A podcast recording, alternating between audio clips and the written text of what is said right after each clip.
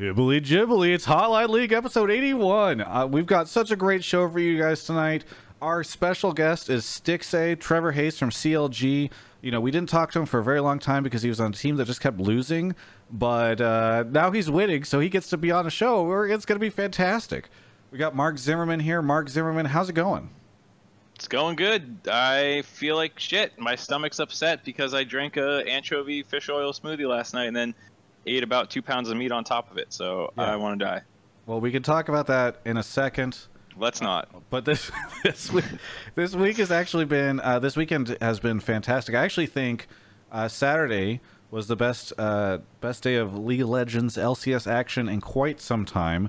We had the uh, we had so much stuff going on, and uh, Rift Rivals is coming up this week. Stixxay's got a week off, which is nice for him. We'll talk about that. And, uh, and so much before, but before I get into that, I want to shout out Alienware. Behind me is a beautiful Alienware Aurora. Here's a monitor. We want to uh, thank them for the support. We'll uh, discuss uh, them a little bit more. And something special that we are doing. That's a live Hotline League that's happening this Friday with alcohol. Yes, there will be booze oh there. You God. Can come watch it if you're in L A. Uh, but that'll be happening. We'll talk more about that later on. Uh, but first off, my constant co-host, Mark Zimmerman. So, yesterday on the air, on air, you had to drink. What was in the smoothie? It was banana, strawberry as like the base, and then they put in uh, anchovies, fish oil, and blue cheese. And you said it was salty. That was the biggest thing.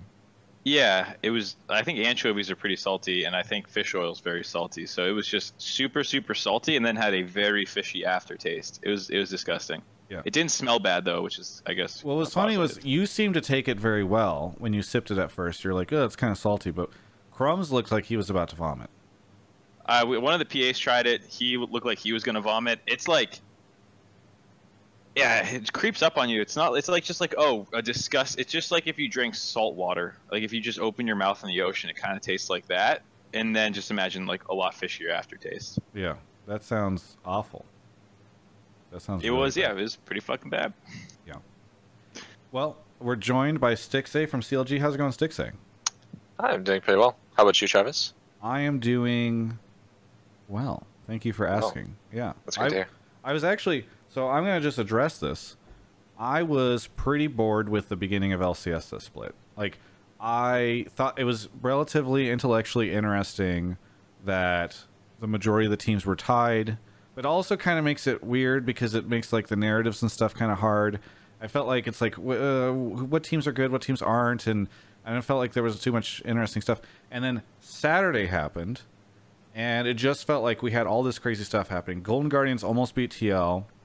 We had uh, two back-to-back upsets right after that. Scarlet on Optic had his debut, did really well. Uh, that whole day, I was just like, whoa, and I. It was great because it fed the energy. My interviews always feed off of like how excited I am about what's going on, because sometimes it's just like I just feel like there's not much to talk about. Um, and then things went really well. So uh, how was this weekend for you, Stixxay? Uh, it was all right. We went one one. Uh, we lost to C nine, and we beat FlyQuest, so it wasn't too bad. But yeah. def definitely got smashed by C nine, so yes. Didn't feel too great. Yeah, they, well, and they, I don't know, it's interesting. So they lost, oddly, the, on Saturday, but then they beat you guys. So I don't know what that says about Cloud nine. Maybe inconsistent at the moment, I don't know. Or what does it say about one hundred Thieves? That's the real question. Yep. Yeah. Three, three, win, three game winning streak, yeah. Mark, I need to fix your camera. For some reason it froze up. Uh, yes, the one hundred Thieves thing is super fascinating as well. Um, because now they're on a three, as you said, a three game win streak, which is just wild. Like, that team, I, we were talking about whether or not they were going to even be able to, like, do they just collapse now since they can't seem to win? Um, and it seemed to work out just fine for them, uh, whatever changes they made. So, pretty exciting. Yeah, I think, uh, like you're saying, just the fact that summer split is very different from spring, despite not having a ton of turnover. Like, FlyQuest is the worst team in the league by now, right now, despite yeah. no changes and being fourth before. And Echo Fox is no longer a playoff team, and Optic's sick, and C L G's sick, and Clutch is doing better. And, you know, like, I, it's surprising that there's been this much different from last split without that many roster moves. Yeah. Yeah. Well, Uh, that's that's what's going on there. We also have Rift Rivals coming up. That'll be Thursday, Friday, and Saturday of this week. Stixxay, uh, that means that you have the week off. Are you excited to have the week off? Is it a nice break? Uh, I don't really have the week off. I have a day and a half off, I think. But it's still pretty nice. It's my first day off of the whole split, so. I mean, are you going to be scrimming on Saturday and Sunday? Uh, I think just Saturday. Oh, you're right. I do have another day off coming up. Yeah. But right now, as of now, this is like my my day off. Um, and then tomorrow I have some stuff to do. But I have like partially the day off, but no scrims, so. Are you guys trying to get scrims with the, the European teams when they come over? Uh, that would be nice, but I don't think so. Hmm. Or do you know if the European teams are even planning on scrimming or just being like, fuck that, we're jet lagged? I, and... I have no idea. I'm, you know, I'm a, I'm a loser. I don't know much about the Rift Rivals situation. Yeah. Uh, well, Rift Rivals hit. Teamfight Tactics has been out for a week and is about to go live over the next couple of days. So, Mark... I got official permission uh, because...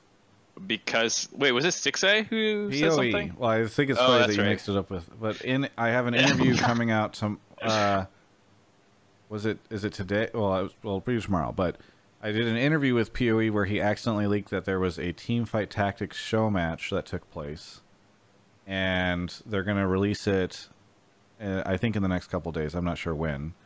But we could officially say that it happened. I don't, we won't spoil any of the results or whatever, but um, let's see. I think the, the people that were in it were Biofrost, Contractz, Rick Fox, Steve from Team Liquid, uh, Reggie, Reggie, Con Jack, and then Contractz. There's another player, I think, right? Oh, media. Contractz? Con no, I already said Contractz. Contractz, Biofrost, and there was one more oh, player. Oh, Pobelter. Yeah, Pobelter, yes.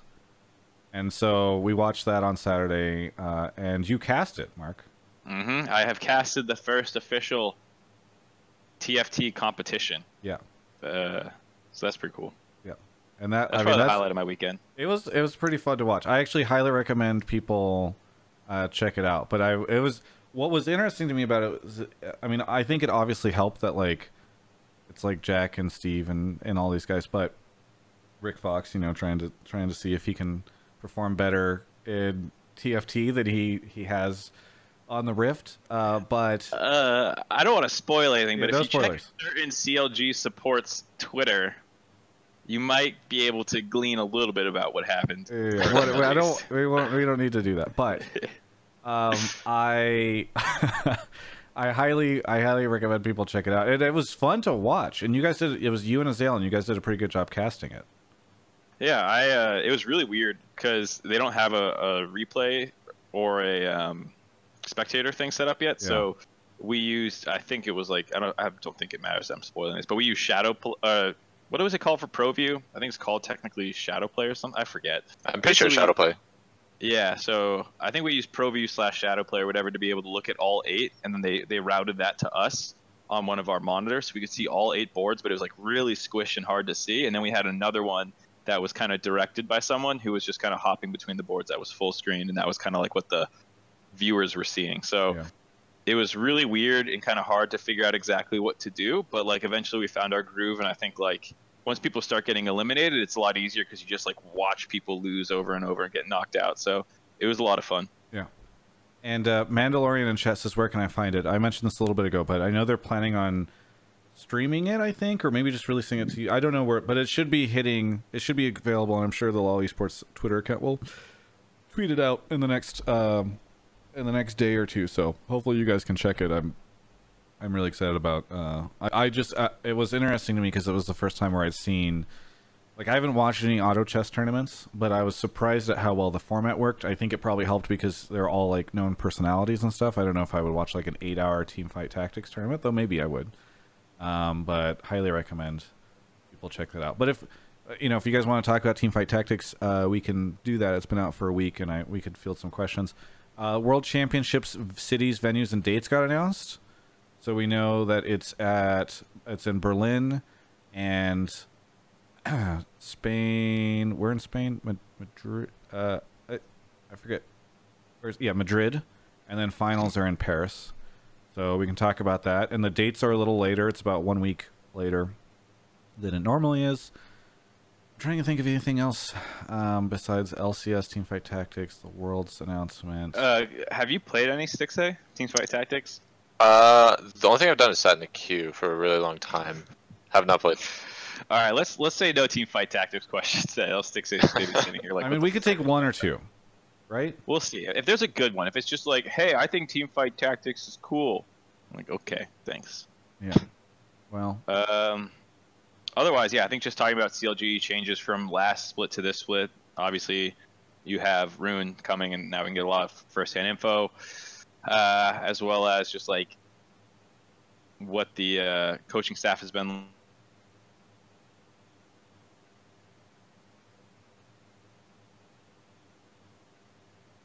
Hello?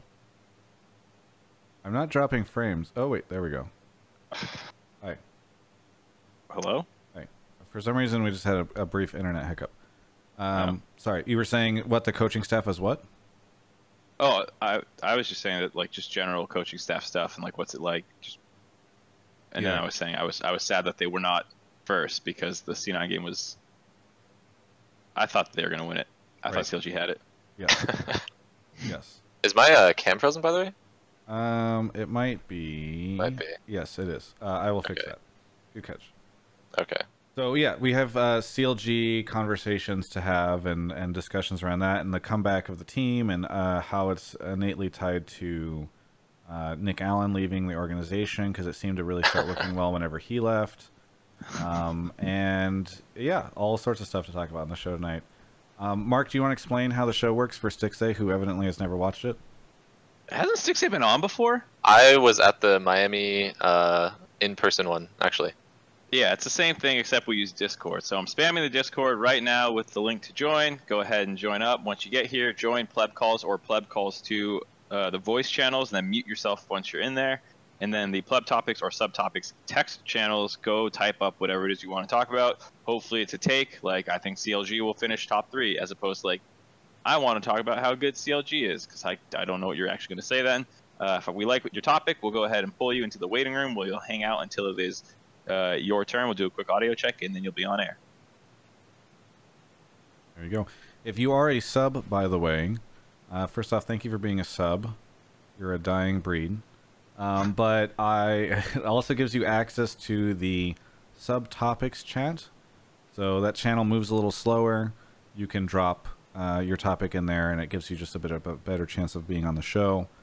Um, and that's, by the way, it's I I look. This is my personal opinion, but I have found that subs are better human beings. Hey Sam, Kobbe's home. Uh, subs are better human beings, and uh, you want to be a better human being. So yeah, I see some subs hidden right now. All right, Mark, are you pulling people yet? Yeah, I can go get someone. Oh, you've got four people in there. Okay, we're, we're gonna dive into it. Uh, Cloud nine sent your jersey, and you want to show it on stream? Stixxay, why isn't uh, Cloud nine sent, or why isn't C L G sent? Uh, Oh, C L G sent you stuff too? Yeah. Okay. Lost you lost it? Uh, lost it, huh? Yeah. Okay. Well, there you go. That's that's the Kobbe cameo for the evening. Um, uh, Mark should be joining us in just a second. I'm gonna try to read off some subs, but where are we? Where are we? It's loading up right now. I think I might have a Twitch Prime sub for you, actually, Travis. Really? That yeah, let me... Actually, people usually oh, gift. Yeah. You might hold. You might hold back because sometimes people uh, gift. Oh, that's fine. Don't worry about it. This one's just for you. Wow. Twitch chat's telling me you're brain lagging again, Travis. Were you brain lagging while I was gone?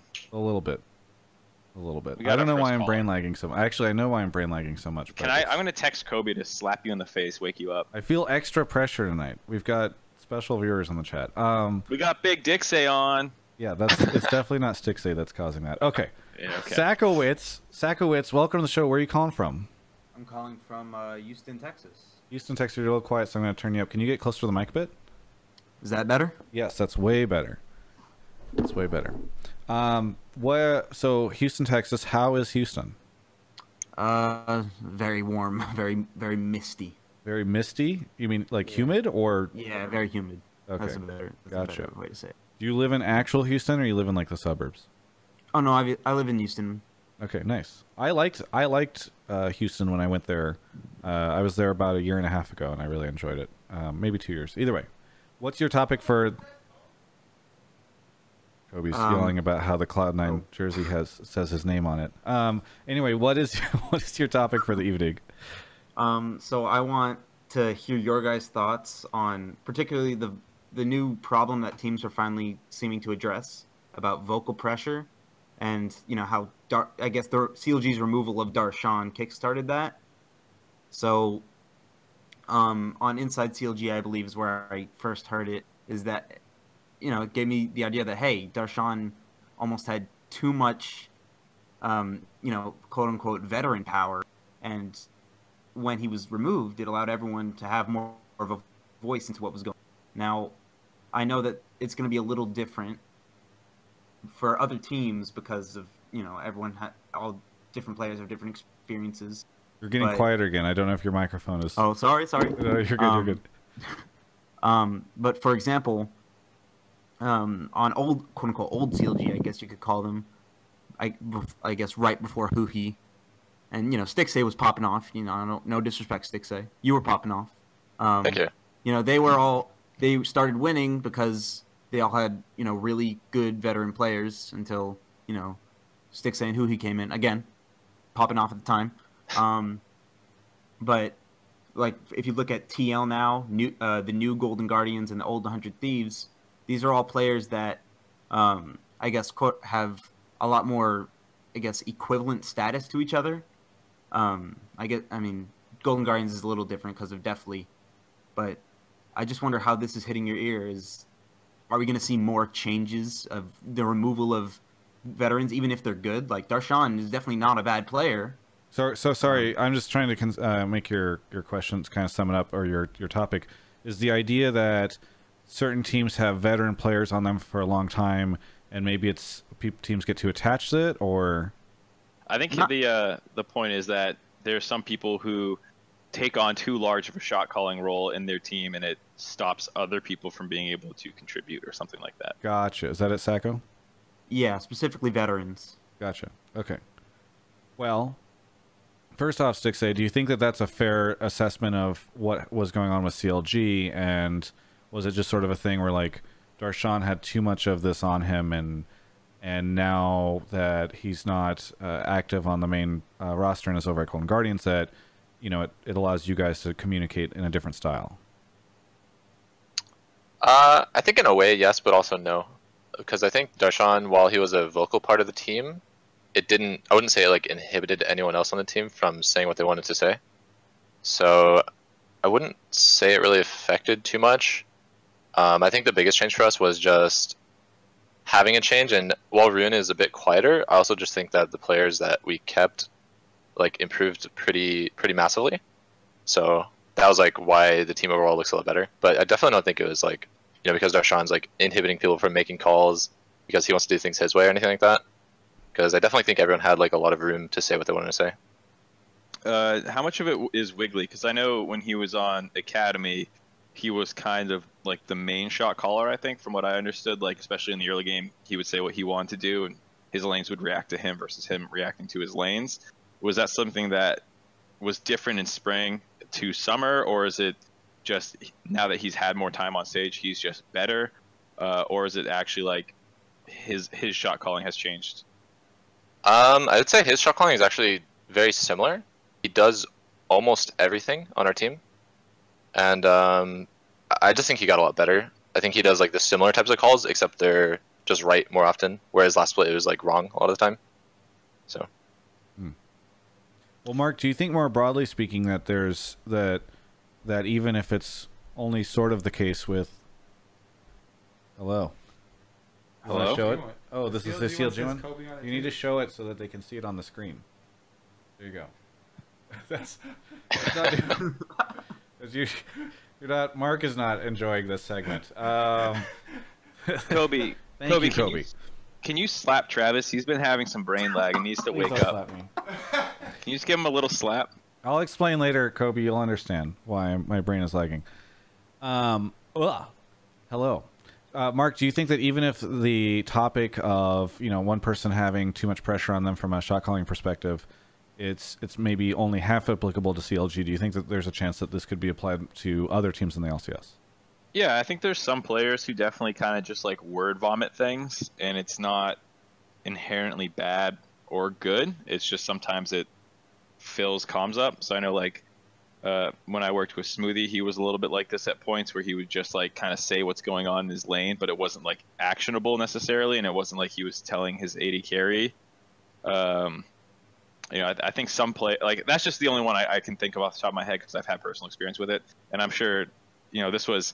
It was, it was a rough and tumble time back in between season five and six for, for T L. There's a lot of things that happened, so I'm not going to, you know, say Smoothie is, is the exact same player or anything. Uh, but I think a lot of teams, I don't know if teams still do this, but we did we did comms analysis where, like, I had a, an, an analyst whose job it was was to sit there, and we had a spreadsheet broken down into different topics at different points in the game, and every time someone said something, they would get, you know, a little tally. And so then we would see how much people are talking at different points in the game, and then you can start analyzing and making pie charts about like, oh, this guy makes eighty percent of our comms, this guy doesn't do this. And then you can say just generally we don't talk about, we talk about Dragon like twice. We should probably be focusing more on paying attention to Dragon timers because it doesn't seem like we're talking about it very much. And so we had a lot of spreadsheets around that stuff to try and figure out like, oh, Quas in laning phase doesn't talk at all. Like we kind of already knew that, but now we have more specifically like, what his calls are, and we can track it for the whole split and see if how, how he's improving and stuff like that. So I don't know if teams do comm analysis still or what, but like that was something we really did. And I think you can get players who just by virtue of, of their personality or what just want to talk more. Like I know when we had Xpecial, he was like, him and Dom were like sixty-five, seventy percent of our comms on that roster because Piglet, Phoenix, and Quas were pretty quiet. So like, you know, every team will be different, and it's it was fine for us because they were naturally quiet. It wasn't like they were trying to make calls and they were getting talked down or anything right. like that. Um, but I think every team will be different. Uh, Stixxay, how different is like you? How have you? How's the communication on C L G evolved over time? Uh, and is it is this the most different it's ever been now that Darshan has gone and Rune's in? Uh, it's definitely, definitely a lot different. Um, I mean, I've played with a lot of different players on C L G so far, and I think primarily most of our communication is almost always coming from my jungler. Um, outside of maybe in the Dardock era, we might have had just like primarily Aphro. Uh, but yeah, outside of that, it's just like primarily the jungler that calls most things, and laners are calling, you know, certain informations or like things they tell the jungler, and the jungler can make the decision based off of that information. But it's not too different. I feel like it's pretty standard in most teams uh, nowadays. Well, Sacco, does that uh, address your topic, you feel? Very much so. Thank you for yeah. answering. Well, thank you for calling in all the way from Houston. Uh, any shout-outs or anything you want to say here uh, before we say goodbye? Uh, yeah, shout-out to Alienware for wonderful host sponsoring the wonder most wonderful podcast on the planet, and shout-out to Energy Institute Esports Club. There you okay. go. Shout out, shout out to them. Thanks so much for the call. Thank you. Okay, have a good one. All right, moving on to the next caller. Mark's going to run off and grab them. Uh, meanwhile, I want to shout out Pumapock, Laughster, Sergeant Muffinhammer. I love the names that you guys have. It just makes me feel great reading them out. Cool Mo Damage, Vitochu ninety-seven, Vitochu ninety-seven, Mark Zay, Golino, Sakowitz, who was just on the show, and Berg five. Uh, we got Tango Tamo, Tamer, Tango Tamer Tam on the show. Yes, hi. You call, you've called in before, I believe. Yes, I have. Uh, I believe it was for All Stars. All Stars. Okay, so it's been a bit. Uh, where are you calling from? Remind me. Uh, I'm calling from Montreal. Actually. Montreal. Well, I have a, a friend who's visiting me from Montreal. She's not here right now, unfortunately, but I'm sure she'd be excited to uh, to hear. Uh, I went to Montreal for winter a year and a half ago. Really enjoyed it.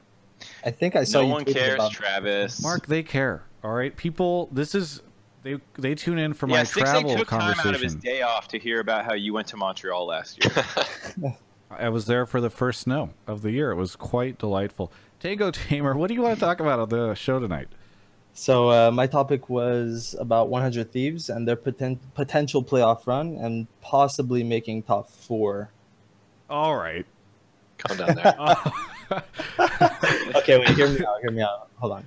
All right, so go for I it. Did yeah, actually, that's fine. I did, I did actually watch your uh, interview with Aphromoo as well, and yeah. that was... There's a few points with that as well that I wanted to bring up, along with uh, uh, the heist. I had a chance to watch that and get a bit of Amazing's um, uh, point of view, I guess you can say. So I, I guess I could start with saying the Aphromoo and Amazing synergy is pretty good. I think that's what I was understanding and what I was watching. I think if they're on the same page, along with the rest of the team, obviously, I think it, it's really good and it's going to help the, the team in general. But... Um, Amazing was saying on the heist that a lot, like with Bang specifically, he felt, and this is, I don't want to quote, it's not word for word, but basically saying that Bang was afraid to punish mistakes that other teams, that the teams were making, specifically Echo Fox, and that um, uh, uh, Amazing had to basically tell him, like, this is Echo Fox, you know, if they're making a mistake, they're, you have to punish them, and not to be basically as scared as, I guess he was. And uh, and I think it showed. I think that he has been playing a lot better. Not not that he was playing bad necessarily, but I think that he's just been going all out more than previously. So that was the first thing that um, that I had noticed. Along with uh, Ryu, ste Ryu stepping up in the mid lane, I think that he was he's a big factor to one hundred Thieves' success as well. Just being really good in the mid lane. Mm. He's he's standing his own versus really good mid laners, along with C nine, right? And I think that uh, one more thing. Hold on, I had I wrote it here. Hold on a sec. Uh, okay, I, I yeah, really no, we can love start when with you guys have notes in front of you. I think it's actually really impressive. But I just it's like let me review my notes. Uh, yeah, yeah. Sorry, no, I, the last thing? I was getting everything. Yeah, it's fine. Um, no, I could I could stop with that, and I'll just say my last thing after. Sure. Okay. All I'll right. Let Stixxay go first. Have you been scrimming them? What what what do you think about one hundred Thieves? Uh, we do scrim them quite a bit, but it was like when they're going through a lot of changes uh, with their rosters and stuff, so it was really hard to get a read on how good they were going to be, but all I detected was there's a lot of mental boom going on. Um, hopefully that looks like it's fixed. Uh, I think they're playing like much better, whereas before it was like they weren't even playing like a team at all, so past, what, three games, they're playing a lot better, and they started winning, so. That is a great analysis. You're like... The past three games, they've been playing a lot better, and they started winning. It's like that really hones in on. Well, the you know, it's like they just started playing like a team more. They're actually yeah. able to. I, I don't know if they really get leads, but I would say specifically like their jungle and bottom lane have been playing really well. So I think, you know, there was an analysis. They were saying they they were mental boom before. It wasn't like this team sucks and they can't compete. It was like, yeah, yeah, yeah. It was just like I don't know what's going on. Mm-hmm. You know, and that, and that and that's the whole thing is I really think that the jungle and bot lane have been performing well. I think that Amazing has stated too that he thinks that him and Afro really work well together. And now that Bang is stepping into it a bit more, I think it's going a lot, a lot, a lot better. And I also watched your interview, and you had asked Aphromoo, uh, sorry, Aphromoo, Aphromoo, if um, if uh, what he thought about everybody and how. And he he replied to you saying that he doesn't think all teams are basically far apart. Like, no team can basically one v nine anymore. It's more of a synergy thing, and the team meshes well. And I think that if they if they do start to pick it up and they start meshing really well, especially with Fake God, his performance wasn't, like, insanely great, but I do think that he can step it up. And if they do, this is where I think that they can push it. I said top four, and then I, I thought about G G S as well. I don't want to go too far into that, but, like, I do believe that they could push it. I, I do truly do. Yeah, I mean, I'm with you on the potential playoff push. Top four is a little crazy because it feels pretty stacked right now. You have, yeah, obviously the top three from spring who are largely still pretty good. I mean, T S M is a little weird right now. Mm-hmm. uh, C L G is doing way better. Optic's doing way better. Golden Guardians seems just about the same level. Clutch has been doing better. And now one hundred Thieves is doing better too. It's like two yeah, of those teams aren't making it. That's eight teams. Yeah. Uh, True. That's true. There's a lot you of think, teams in the middle of the pack that are doing really well right now. By the way, Mark, you think Golden Guardians is just doing this as well? I think they're doing better than last split. No? They're only four and four. They have gone oh three. They're past their games. Yeah, I guess yeah. that's true. It's just I've I've talked to so many p players who say that they feel like Golden Guardians is really good to split. Al although the zero three I guess does does do that. I also like, by the way, uh, Collar Tango Tango Tamer, that that you're like, you're, we're talking to Stixxay and you're like, I think they're gonna get top four, and then you're like, but wait, I thought about Golden okay. Guardians. So you know where, are you like where are you placing C L G in this theoretical lineup? You know what, C L G. Along with, I'm I'm very surprised with Optic. Uh, I I think that you guys are both doing really good. I think C L G has the potential as well to be up there. Like all those teams in the middle of the pack is actually really hard to say. Yeah. Uh, even Optic, I was surprised. Well, not surprised. It's just they they filled in Scarlet to go versus T S M, and they won. Scarlet really performed well. So like I don't want to go too much into that topic, but like, I was just surprised. So I really don't know. I I'm sure top like the fourth team. It could be anyone in the middle of the pack. C L G for sure. G G S was just the first team that came to my head, but sure. Good save. Good job. Well, um, uh, Stixxay, have you ever been on a team that was like one hundred Thieves, where like they were just inactive and completely mental boomed? Because w what I remember of C L G when they were struggling, a lot of the times it was like they would get early leads and then throw. Um, so I don't know. Have you ever been in a situation like like what looked like was wrong with one hundred Thieves? Uh, I don't know. It, I don't think my situation was ever that bad, because usually, I mean, for example, last split, it was like, I think we started off our first scrim week going like five wins and like thirty-five losses. And I would say that's how most of our week went. It was like, we would just have zero, six days constantly in scrims. Um, but by the time the weekend come or came, we would usually be able to pull at least like a one one or, you know, the occasional two oh, which, so I, I haven't had a team that's just full mental boom where it's just like you get on stage and it's still you have no idea what's going on. It was just like primarily in scrims, and then, you know, at least we were doing okay on stage. Yeah. Well, okay, so I guess the final verdict here, you're I know you backed out on it, Tango, but is there a world where one hundred Thieves finishes top four this split? You know what, I'll, st I'll stick to it, because I will be that guy who Who predicted? We'll yes, I know. That That's day. what exactly. all of exactly. you guys do. You call it with the hot take, and then if, if it doesn't happen, everybody forgets. And then if it does, you're like, I want everyone to know I called in on June twenty-fourth. Uh, Tango, Tango, it's a win-win. It's a win-win either way. You got to call call the other three top teams. Is it T S M, T L, and C nine, or C L G in that top four? Nah, here, I'll do this. It'll be T L, C nine, C L G, one hundred Thieves. T S M's not going to make it. Oh, okay. That's what I, I like to you. hear. I got Wait, you. you said they're not even making playoffs? They're not making top four, I said. Sorry. Oh, okay. Okay. Okay, so, Mark, ignoring the C L G thing, uh, is is one hundred Thieves going to be a top four team by the end of the split? No. Stixxay.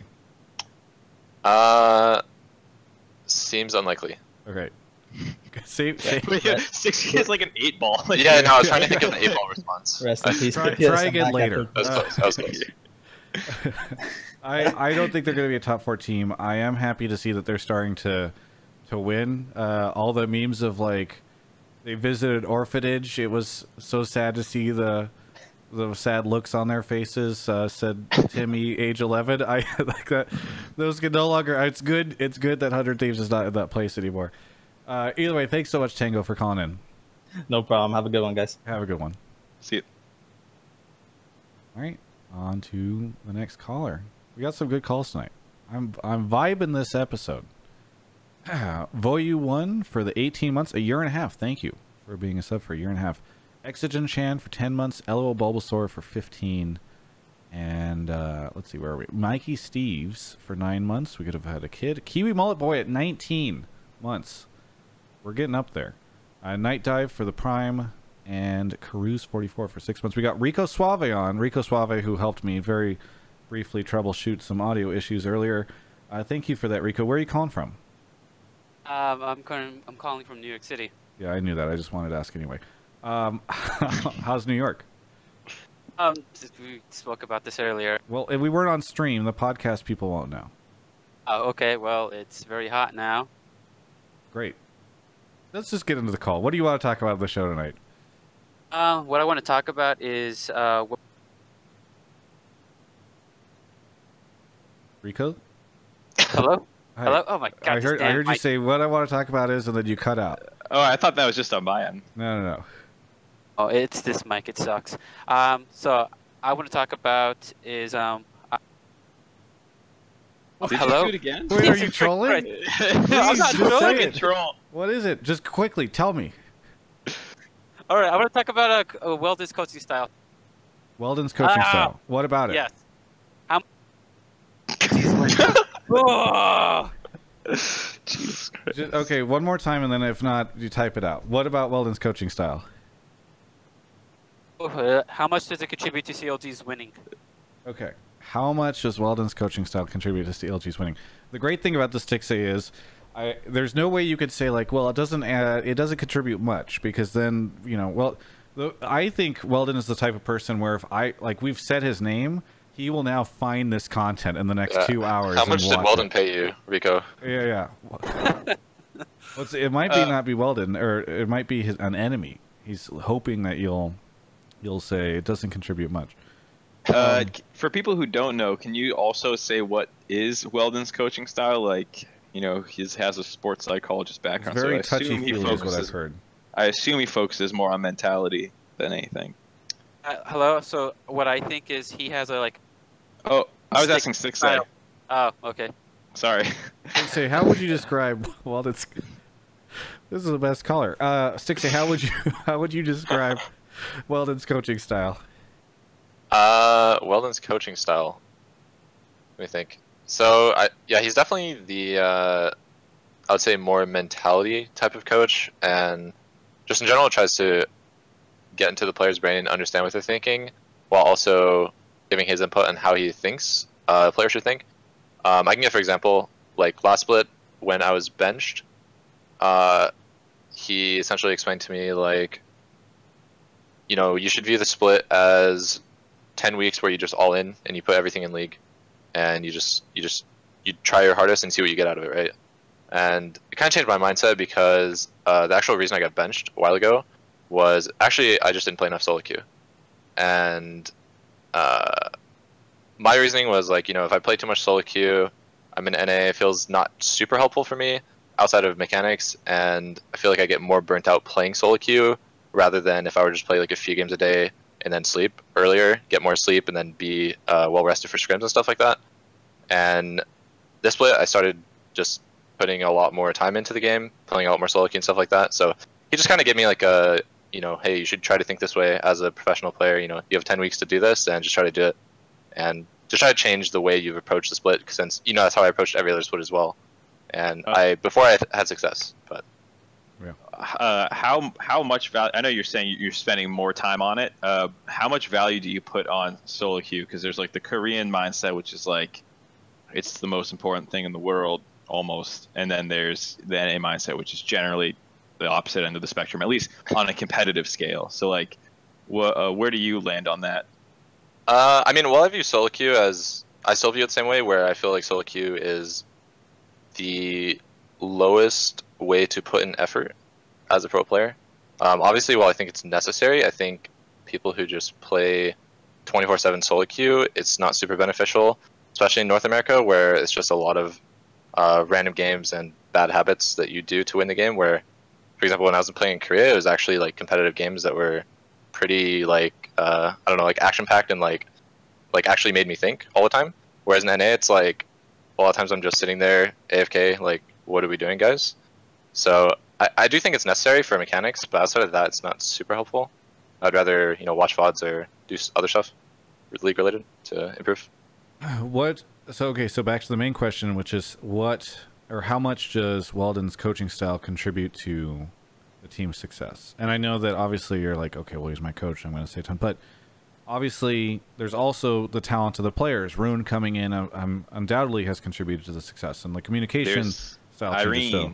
Yeah, Irene. So, you know, given all that, you know, how, what areas would you say he helps lead the team? Uh, well, he definitely definitely helps us a lot with our structure. Uh, you know, in terms of obviously like scheduling and stuff like that. He just keeps everyone on track. And you know, say we have like a bad game of scrims, he'll try to remind us like, hey guys, make sure you know we keep this up so we can have better practice. Or say we're scrimming like a bad team where we're kind of just rolling over them by winning all of our lanes or something, it'll be like, oh, maybe we can practice this. So he, he tries to think really logical about what we can do in any given situation to improve as a team. So. Gotcha. So it's really, it's sort of like the, the structure, the foundation, all that stuff for which you guys practice with, or how you guys practice. Yeah, pretty much. And I think, like, you know, there's a lot of situations where, I can give another example, is like, where players like, oh, I got cheesed here in a scrim, and Weldon would be like, actually, no, like, he did this because of this. And he tries to give you, like, a logical explanation for things, rather than just, he, he doesn't really let players make excuses, I'd say. Mm. And he tries to just, yeah, have reasoning for everything. Gotcha. With, with regards to, like, uh, pick ban, how influential is the coaching staff? Uh, you know, some teams are more player-driven, some are more coaching staff-driven, because it feels like you guys have landed mostly on a style of, like, um, you know, aggressive, more aggressive bot lanes, scaling mid, whatever Rune wants to play to get try and get a good match up top, and then Wiggly's on, like, tank duty. Um, is that something that you guys have kind of, as players, agreed this is the best way our team works? This is something that kind of came from top down. Like, how how'd that all work out? Uh, I don't. Yeah, I don't think we have like a like style we really go for. It's just kind of how it ended up. Um, it's kind of just like a mix. You know, players give input, coaches give input. Uh, I think one thing we could do better is probably coaches have a little more input on draft stuff, because I think usually the players get what they want in uh, most cases. But yeah, it's definitely it's definitely different from other coaching styles I've had. I think other coaching styles was definitely more coaches, you're going to play this because this is what's best for the team. Uh, luckily, our team has really open-minded players, so people are willing to sacrifice and stuff like that. I was about to say, I can't believe Wiggly's like, yeah, dude, give me Trundle again. You know? Actually, he's he's a he's a really selfless person, but um, oh, okay. Yeah, I think I think everyone on our team is pretty open-minded and down to try other stuff for, you know, the sake of if someone wants to try a new champion where everyone's down for it, stuff like that. But it's definitely like player driven for uh, what champions we got. Yeah. Well, hey Rico, uh, hopefully that answers your question. Um, I'm going to give you this one little window to shout something out if your microphone works. All right. I hope N A top laner smash. N A top laner smash. Do you mean at Rift Rivals? Yes, smash Bwipo. Smash Bwipo. Okay, there we oh, go. Oh, specifically okay. Bwipo. Okay. Gotcha. All right. Well, thanks, Rico. It's funny that he cut out there because it also was a fine sentence as it as yes. as is. Yeah. Just in general, yeah, we want N A top leaders to smash. Yeah. It's a good point. All right, on to the next caller. Uh, we should be grabbing. All one. right. Actually, Mark. Wait. I think it was actually Mark. Mark. I want to take a break. I That's what time. I thought. That's why I was waiting, and then yeah. then you're like next caller. Well, I, I rely like, okay. on you to to point out the time, you know, as my co-producer. What uh, what do you do? I get the people. I have to point out the time. I show I book up. the guests. I show up. I book the guests, and I reschedule whenever you are busy. Hey, I reschedule when you're busy too. Mm. You know what, Mark? I, despite my frustration with you, I'm really looking to this Friday where we're going to have a live Hotline League uh, happening in L A just clo nearby the the Riot Games studios. Uh, and that's all going to be made possible by our sponsor for this episode and all of our, our episodes, Alienware. Alienware, that's right, this weekend, Alienware, if you don't have tickets to Rift Rivals and you want to go, you want to experience the Rift Rivals energy, go to Alienware's Twitter account right now, twitter.com slash Alienware. Uh, right now, as we speak, the tweet is pinned up at the, the top, uh, and you'll see they're running the Alienware Outpost. They've brought this to other events in the past, but it will be at Rift Rivals. And so on Friday and Saturday, not on Thursday, but Friday and Saturday, you can go watch the games from. They're going to have a viewing party. They've got a live stream of it, uh, open air patios, drinks, food, uh, alcohol. Uh, ProView screens. Honest, honestly, it's going to be kind of a better experience than watching at the studio itself. I might try to sneak over to this, but either way, uh, that that's happening. So, and it's uh, free entry. You have to pay to go to the L C S. I'm noticing a trend here, it's, and it's a five-minute walk from the L C S arena, so it's pretty awesome. Uh, it opens at eleven thirty A M But the big thing is, the big thing is, and by the way, isn't it cool that Alienware is doing this? I mean, they, I think. You know, Rift Rivals, this really fun event, same amount of seats as normal, but now you've got this viewing party that's taking place nearby, so you can still enjoy it. Uh, but the highlight of the Alienware Outpost, if I do say so myself, is this Friday at eight P M Pacific. We're going to be doing Hotline League Live. So if you don't live in L A, or you can't make it out to this, uh, or both, be sure to tune in. It's going to be on my channel and the Alienware channel. Feel free to watch on this one. And uh, and Mark and myself will be joined by special guest, uh, to special guests to be decided. So after you watch all the action on Friday, you can watch Hotline League live. We'll have an audience. We've done uh, multiple of these so far. Mark and I absolutely love them. It's so fun seeing everybody come out. Some of the pro players drink and then go up on stage and say interesting things, and uh, everyone's excited. Stixxay, you're invited. Are you going to attend? You're going to be, yeah, right? Come to Hotline League Live. Uh, yeah. Maybe. Yes. I think I have scrims. It's at eight p m Uh, I'll have to check my calendar, actually. Sometimes we have third blocks. I can get you on the V I P. This is block. Also, you know, to add on to the Weldon's coaching style, man, there's no off time. All right, well... Oh, put yeah. Weldon, tell, actually, looks like I'm I'll, off. I'll, get, I'll put Weldon on the V I P list, and he can come out, too, and he can drink. You guys can all have a good time. It's a great way to relax. Okay. I think, uh, can I invite my team? Actually, here's... Yeah. Yes, you can invite okay. your team. Just let me know oh, so that good. I can put them on the list. The okay, other okay. thing is, tell Weldon that we'll let him on the show. Because I know Weldon, oh. and the moment I say, Weldon, you can get in front of this camera, he will cancel scrims and he'll make sure that he comes over. So, uh, yeah. yeah. So, so, so feel free. Stixxay, Weldon, all of C L G are maybe, probably going to be there. Uh, so be sure to tune in Hotline League Live, uh, eight p m this Friday, uh, or come over to the Alienware Outpost. Thanks so much to Alienware for putting this together and making things like this happen. Uh, really appreciate it. Moving on from the break, Mark's going to go grab somebody else. Oh, by the way, you can check out alienware dot com slash Travis and use Travis ten off if you feel like getting something. All right. Anyway, uh, how are you doing, Stixxay? I'm doing pretty well. I might actually go check out that website. Yes. What was it? alienware dot com slash Travis? Yeah, well, yes. You d actually, you don't want to check it out, uh, Stixxay, because you have a competing sponsor. Yeah. No, I'm just uh, hmm. seeing how much better ours are. Okay, well, now I don't want you to do that because now you're on my show. Let's just move on. Oh, okay. L O L Bulbasaur for fifteen months in a row. Mikey Steves for nine months in a row. Kiwi Mullet Boy for nineteen months. And uh, Night Dive for Prime. Oh, I think I already said those, but it's okay. You got a double shout out. How do, how am I supposed to say your name? Uh, It's Dopest. Dopest. Sorry, I use weird characters. For anyone that I, nobody can see, you know, the Discord chat right now, but uh, Dopest is, he's got like all these weird symbols and stuff that spells out his it, name. He's one of those. It's like a thing in Holy one of my discords, speak, dude. One, one of one of the thing one of my discords where we all just tried to spell our names with Are the weirdest hacker? Characters we could find. Uh, I, I hear hackers use uh, like weird symbols and stuff all the time in I, their names. I am a software developer, uh, but you're a software a developer. Okay, and yeah. so in your in your free time, you are a hacker. Sure, why not? Okay, yes, uh, hackers are. Very frustrating. Anyway, uh, what do you want, or where are you calling from? Uh, Boise, Idaho. Boise, Idaho. Yeah. Uh, how are the potatoes? Uh, they're great. We actually have this um, local pizza place uh, called Pie Hole. I don't know if it's actually local. It's probably other ones, but they have like this um, pizza called potato bacon uh, pizza, and it's really good. One of my favorites. Really. We have a Pie Hole in L A, but I don't know if it's the same as the Pie Hole out there. Anyway. Uh, what do you want to talk about on the show tonight? Okay, um, I just want to talk about how I think that L C S will be top two or possibly the best region next year due to the competitiveness of what I believe will be the top six teams in the L C S. Sorry, you, N A will be the top, the best region next year? Uh, it will either be top two or the best region in the world next okay. year. So, so are we not already? Did you see M S I uh, finals?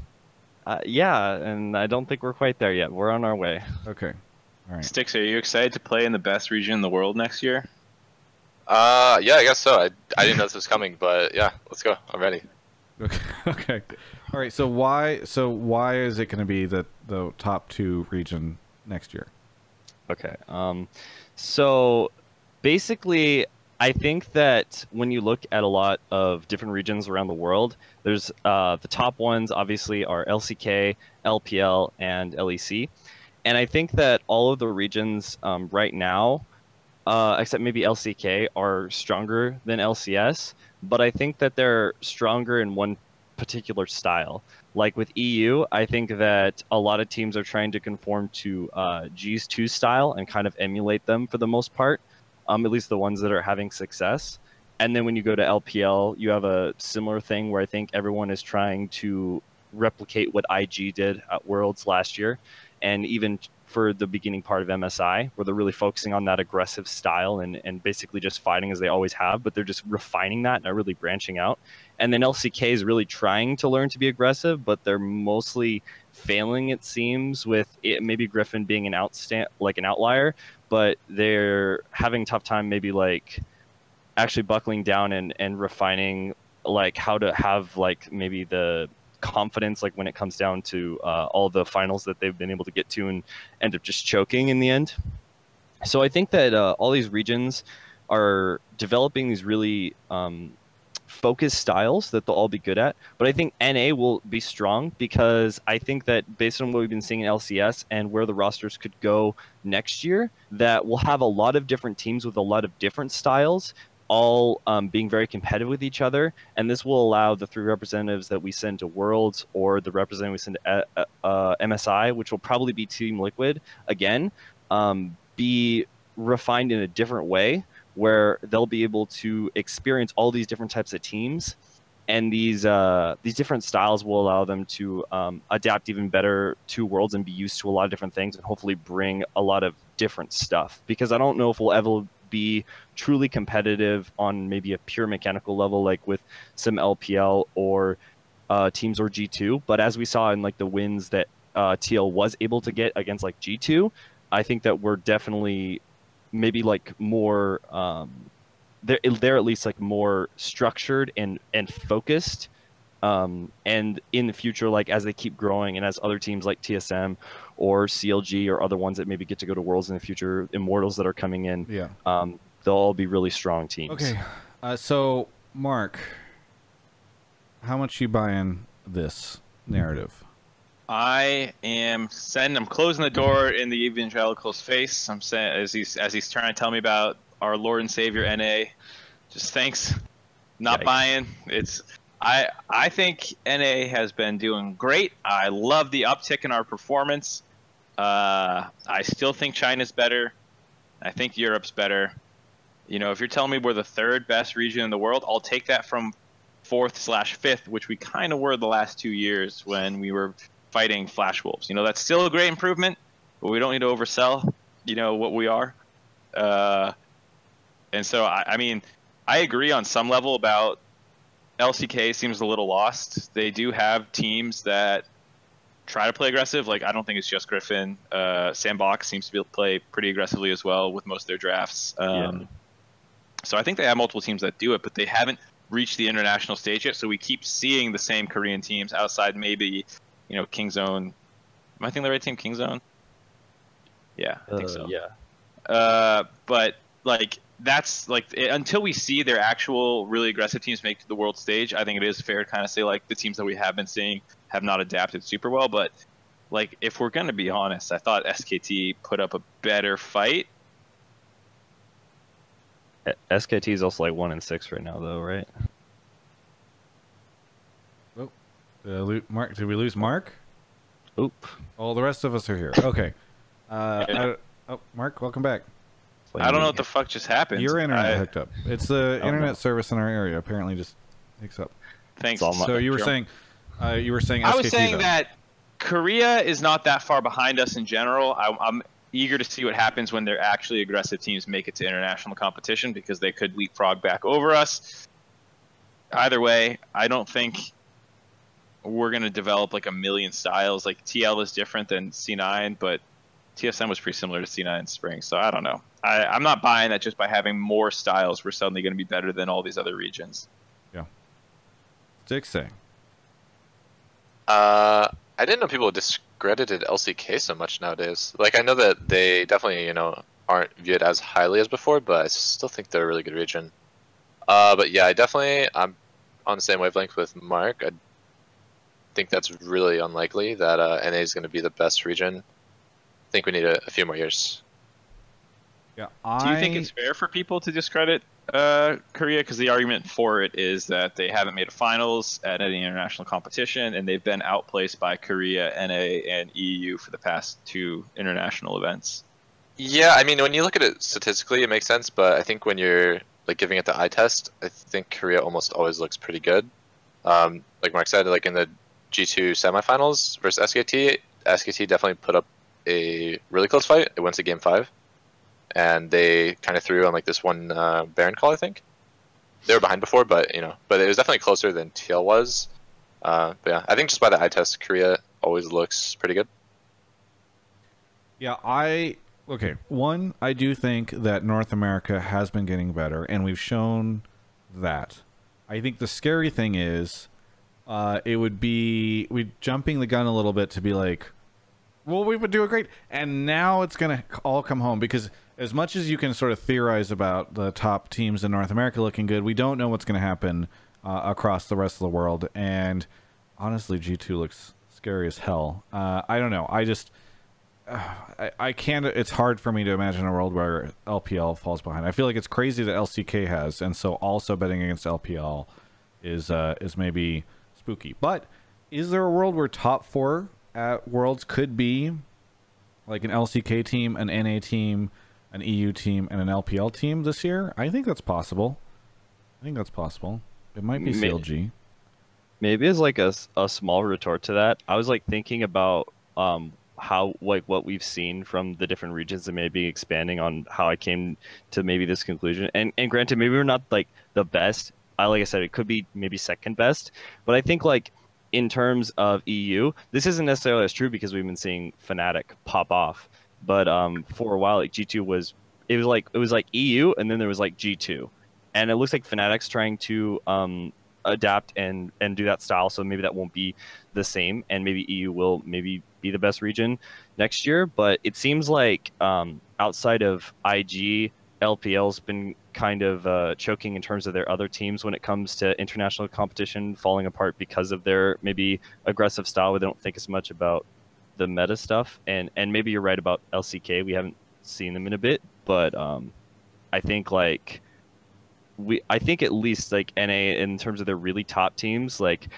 T L for sure is like as good, if not better, than a majority of what at least I've seen watching all of L C K this split so far. And yeah. and I'm also making the assumption that maybe like some teams like Immortals coming in, uh, if they get like a good top laner um, to replace Dokla, um, then I think like that team could definitely be probably one of the top three that could go to Worlds with with Crown and and do some good stuff alongside, you know, Core J J bringing that brain with the mechanical prowess of a lot of T L players, maybe C nine or T S M, I don't know. Yeah, I mean, maybe, maybe we'll see. Uh, and if and if it goes well, then obviously you have this clip to prove it. Anything you want to say before we uh, move on to the next caller, Dopist? Uh, no. Uh, shout out to my boys, uh, Casey and Brian, if they ever watch this. Um, shout out to to Boise. It's a great place to live. It's cool here. B S U's a great school. Well, that's about it. Calling in. Have a good day, guys. Yeah. See you. Peace. All right. Uh, we got about four more callers to go in the second half of the show here. I uh, want to continue to give some shout-outs. Uh, Ferks nineteen, Tinbuster, Liari, The Grey Claw, Nanuko uh, for ten months, Scanner, Rebelcom, M J for two months, Quiet Pirate for eleven, Ferks, uh, who sent five hundred bits, and Mac Daddy with the two dollars. Uh, thank you so much. Uh, Merks is here. Merks, where are you calling from? Uh, I'm calling from Nelson, New Zealand. From New Zealand? Yeah. That's awesome. Uh, what What do you want to talk about in the show tonight? Uh, so, with the changes to crit-based marksman, um, I think that we'll be seeing a lot of level one... Uh, we'll see more level one lane swapping coming back into the meta, because teams are wanting to be, play more aggressive and get to their late game quicker. Interesting. Okay, so this is outside of my wheelhouse. I think it's going to be a Stixxay topic. Stixxay, what do you think? Uh, what what are the changes? I don't know either. Merks, uh, Merks, do you have them in front of um, you? Just, Merks, you know? Um, I don't have the patch notes up, but the previous changes before the season began, when the crits started to come back in. Well, so crit wasn't actually buffed. I mean, there was the Essence Reaver reverb, but I think that was a little while ago. What happened was uh, uh, Ginsu's was nerfed, and so things like Kai'Sa and Varus and stuff just kind of got weaker. And uh, there was also Yumi being introduced, and people were already kind of playing Sonateric, and so I think uh, the, the bot lane meta just kind of evolved with those nerfs to start favoring things like Zaya and Sivir more and more. Yeah. As well as uh, Rakan got a buff, and some small stuff all kind of... Crit, crit marksmen are significantly stronger, and I don't know if there's any plans to buff them in the short term. Uh, I know like Caitlyn got a really small buff just now, but she was already getting played, so... I don't know. Stixxay, is anyone lane swapping in scrims? Uh... Or leak? No, definitely not leaking anything. I think it's really unlikely that lane swaps will come back anytime soon. Uh, I think the pace of the game is too fast right now, and relies a lot. Actually, I guess in N A it's a little different since a lot of games go to like forty minutes lately. But uh, it's just T S M. Well, actually, the the uh, average game time has gone up like every every week of L C S. It goes up and up and up. Uh, maybe that's because the teams get better. But I just think uh, you know, whoever goes top in the lane swap scenario is going to have a turret that's harder to take down, and I feel like the the team that's taking the bottom tower will take it way faster and just have a lot more gold to use, which allows them to snowball easier. So I think it's, it's like really unlikely that lane swaps are going to happen anytime. It couldn't also like I mean with how turret plating works, it's basically impossible to four man push a, a turret down through the first wave of minions, uh, but you can grab three turret plates. So it seems like even if someone did swap on you, you would just grab the turret plates, back off, do it again, and push before they could ever take your top one. So then you would just go top and lane. Yeah, I feel like you just can do anything before they take the top tower. You could probably just, I, I don't know, probably take mid plates, bot plates, before they even take the top tower. Oh, does mid not have uh, the fortification on it? No, it does. I'm just, you know, it's just, I'm saying that's how oh, long yeah. top would take. It's just so slow. Yeah, yeah. Uh... Yeah, I don't think lane swaps are going to be coming back anytime soon. Uh, I think the kind of funneling stuff is, is the weirdest shit you're going to see. Because I, I heard teams were practicing funnel a little bit in scrims. Yeah. I was just thinking because Elise is coming back into the... Well, it seems to be coming back into the meta with her buffs. As well as the zoning C C supports. Not so much the tank supports being there so much. And with the nerfs to Ginsu's, we'd see like Callista, Caitlyn, Trist coming back into the meta more. Yeah, I think it's just you lose too much, even if you are getting a crit marksman to their items faster. Yeah, yeah. I, I'd agree. Yeah. It's too hard. Hey, Mercs, thanks so much for calling in. Anything you want to say? Uh, any shout-outs from New Zealand? Uh, hopefully I should get to see more of Lost. Lost? And F B I. Oh, I like Apollo a lot, too. I like Lost, but... I understand why you'd be rooting for him. That would be nice. Uh, Mercs, thank you for being a Twitch sub, by the way. I really appreciate it. No worries. Thank you, guys. Awesome. Yeah, have a good rest of your day. You too. Yeah. All right. Um, about three more callers to go. Uh, let's see. We got Divide N Z L for fifteen months. He says, Optic top four. That's the prediction. And then Dalta has sent a Prime sub. Thank you so much. All right. This guy I didn't pull. What? Travis pulled. I didn't. I don't remember pulling anyone. Okay, well here we go. Sergeant Muffinhammer, where are you calling from? I'm calling from College Park, Maryland. College Park, Maryland. You seem like such a nice guy. I don't know why Mark has a beef with you. That's kind of weird. Uh, thank you for well, being. Thank you for being a Twitch sub. Uh, what do you uh, want? What do you want to talk about in the show? Well, I wanted to talk about how if it wasn't for specifically you during the Yahoo esports era and other like interviewers at the time, I probably would not have been able to stay interested in L C S. And also, I think that if you were to ever leave the L C S scene, that a large portion of its viewership would drop. Well, wow. Mark, are you sure you didn't pull this? Because I don't remember pulling this. Yeah, I, uh, you know, if it, the, the quote was... In, in the, the subtopics, if it weren't for Travis and other interviewers, the professional league scene would have died years ago, and if Travis ever left the L C S, it would have drastically less viewers. Stixxay, I... do you agree with that? Yeah, definitely. Travis is the best uh, content producer in esports. Well, I mean, yeah. I, I don't. I feel uncomfortable uh, handling this call. Um, so, well, maybe Sergeant Muffinhammer, you can ex you, you have... can expand or ex explain a little bit, and then I'll let Mark moderate it. Uh, okay, to be fair, the way I said it when I was putting the topic out there, I tried to make it more extreme so I'd get pulled in. Yeah, of course. But, so I started watching back in season five, and not to, like, flame anybody that was on there, I didn't necessarily think the, like, actual casting or, like, the desk was nearly as good as some of the other content that was available on, like, YouTube or other websites. And so I, I just started playing back then. I'd been playing for probably about three or four months when I started actually watching L C S. So I really could not actually keep up with what was going on in the games. And, like, I don't know, watching things like League Weekly and all that kind of stuff just helped me to understand it more. Did you ever, I think that's probably the case with a lot. Did you ever watch a show called um, The Blame Game? Yes, I did. I thought it was good. I wish you would put out more of them.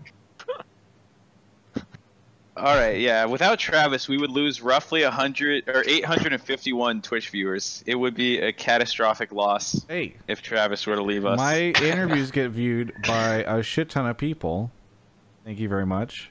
Actually, we, we could compare some of my content to some of the stuff that's on the LOL Esports YouTube channel, and we'll see how well it's doing. You know, like some of All right, I'm going, I'm going to the dive. You We, we don't have to go to the dive, all right? I'm Why not saying. the dive? It's it's the, the best comparison. They're both podcasts, technically. Uh, like, okay, Sober History with Dash, thirteen K views, all right? Uh, it was up eight hours ago. The YouTube channel is now... Freak uh, Show, forty-six K views. Golden Guardians on the Rice, twenty-nine K views, all right? You go to my channel. The interviews last week did kind of poorly, but you got shit like one hundred thousand views, all right? Look at that Doublelift interview from the start of the split, all right? That shit's sitting at one hundred thirty K. All right, my channel, and, and by the way, I just want to point out, the LOL Esports channel, three million subs. The Travis Gafford channel, like one hundred seventy-five. So I, I'm I'm batting way above my weight on this shit, you know. No, no, no. LOL Esports is batting way below because the channel has literally everything on there. Okay? This or that, one hundred forty K. Yeah, I don't... I don't really, this or that is just kind of, this or that is not really good programming, so. I'll tell you what's not good programming, Between Two Wyverns. I think we can agree on that. Yeah. That was, that was something. Yeah. All right, uh, Stixxay, do you want to chime in on any of this stuff? um, no, I think I'm, I think I'm good. Okay, well. Sergeant Muffinhammer, I want to thank you so much for calling to the show. A really great take. I would have. Uh, I I appreciate Mark pulling it. Uh, is there anything you want to say before we say goodbye? Uh, I just want to shout out the University of Maryland League of Legends team, and I hope that they finally make it back to the actual tournament again next year. Nice. Well, hey, thanks so much for calling in. Yeah, thanks. Anytime. Have a good one. Yes, and we'll have you back on the show again in the future, many times. Thank you. Alright, move it on to the next caller. I was going to read some subs, but um, there aren't any, so I guess we'll just sit here. Oh, Ham is here. Hello. Ham, where are you Hello. calling from? I'm calling from Menlo Park, California. Menlo Park? Yes. That's not too far from here, right? Uh, well, it's in it's in NorCal, so it's near San Francisco. Oh, for some reason, there's another thing that sounds kind of like Menlo Park that's in uh, like the L A, San Diego area. All right. Well, anyway, thank you for calling in as another Californian. Uh, what do you want to talk about on the show tonight? Sure. Uh, my very controversial hot take is that C L G in their play style is very predictable, and uh, that's uh, abusable by. Okay. Uh, enemy teams. Why are they predictable? So, okay, full disclosure, this is like this was a bit dated because the last time I like did an intense look at this, it was the first week of June, and the playstyle has changed a little bit. But I was just watching another game from last weekend, and I noticed some. I mean, let me pull up my notes for this segment here. Um, another another notes. Yeah. Another so I actually notes. do these. I make these scouting reports for a certain L C S team, and I give it to them every week. Um, Do they pay you that's for why this? I make they don't pay me. I'm oh, okay, okay. Then feel free. I feel like if you're getting paid, then uh, you should keep this secret. But if a team no, is a absolutely not. Yeah. So okay. This is I'm a volunteer. Um, but but no, anyways. So like, there's some, of course, like these are not like hard rules. Like and Stixxay, you can totally like say like, oh, this is like bullshit. You know. Okay, just but, hit hit us with them. All right. So the first thing is Rune, whenever he's trying to set up a gank, he generally speaking tries to pull the wave to the tower. Um, lane matchup dependent, you know, sometimes he doesn't do that. Like sometimes he pushes instead. But generally speaking, when Wiggly is coming top for a gank, uh, Rune pulls the wave. And it's actually the opposite on the bot side. Uh, when they're trying to set up a play, bot side either a dive or some kind of fight, uh, Stixxay and Biofrost, Biofrost tend to push the wave, and they pull the wave when the jungler is on the other side. So from just watching, like if you just watched Fog, if you're the enemy team, it'd be really easy to kind of identify where like the jungler is and what they're kind of like, if you're looking ahead like twenty seconds, what they're going to try and do. So that's my, that's my hot take. Hmm. I, Exposed, Stixxay. Damn, they got me. Fuck. Now you can fix your problems. God. Yeah. Well, I'd like to move. I, I don't know if I had stock in C L G right now in the L C S stock market, I would sell, sell, sell because Hotline League just out. The O N A is coming. Yeah. Yes. Uh, uh, go ahead, Stixxay. Well, I, in my opinion, I think that those things are due to the nature of how the lanes work. Top lane is more isolated, whereas bot lane, there's two people, and you're typically looking to dive when you're pushing like that. Um, and I do think that most teams will play like this. Uh, I don't think this is like C L G specific. I think this is just like League of Legends specific. Uh, do you think you've noticed uh, other people playing like that? Or uh, like when you're in game, do you notice this as well, or do you think this is just kind of like so generic that you don't actually see like, oh, bot lane is pushing, jungler's probably down here, top lane you're probably fine, or or does it not register? Uh, it's it's definitely just, I mean that's, I don't know, in my head that's just how League is. Like I can usually tell based off of the wave where the enemy jungler is. Um, obviously there's going to be like cheese routes or like ways that they can get behind you or something like that, but for the most part that's just basic, basic League, and most pro teams are going to know where the jungler is in most cases anyways. So yeah, yeah, no, so granted, some like there's a certain level, of course, it's like forehead, duh, here the jungler is top, blah blah blah, but I've noticed this in multiple iterations that there seems to be very specific timings where like Rune is specifically, you know, like he's like he's calling for a gank or something like that, and then he sets it up in a very specific way where he slowly pulls the wave to the tower. And I mean, it's just small instances like this, kind of like if you don't know it before. I feel like these are valuable tidbits of information. You know? Do you, do you so. feel like teams, other teams don't do this type of stuff, Ham? Yeah, so every, I've watched like maybe like five teams or so, like really intensely. And granted, every team kind of, I mean, there's some general, like Stixxay was saying, like ways, like just, this is how you just play the game, right? Uh, but other teams do uh, different things, you know, when they're trying to set up. Like every player has different patterns, you know. I don't. I can't remember any specific top laners off the top of my head, but some top laners, for example, they prefer to push and then dive, and instead of pulling and then trying to set up a fight in the middle of the wave or the middle of the lane. Uh, and there's like different points in the lane where they like to they like to keep the wave if they're trying to do a play or something like that. But again, these are very. I guess these are very generic kind of trends I noticed. But.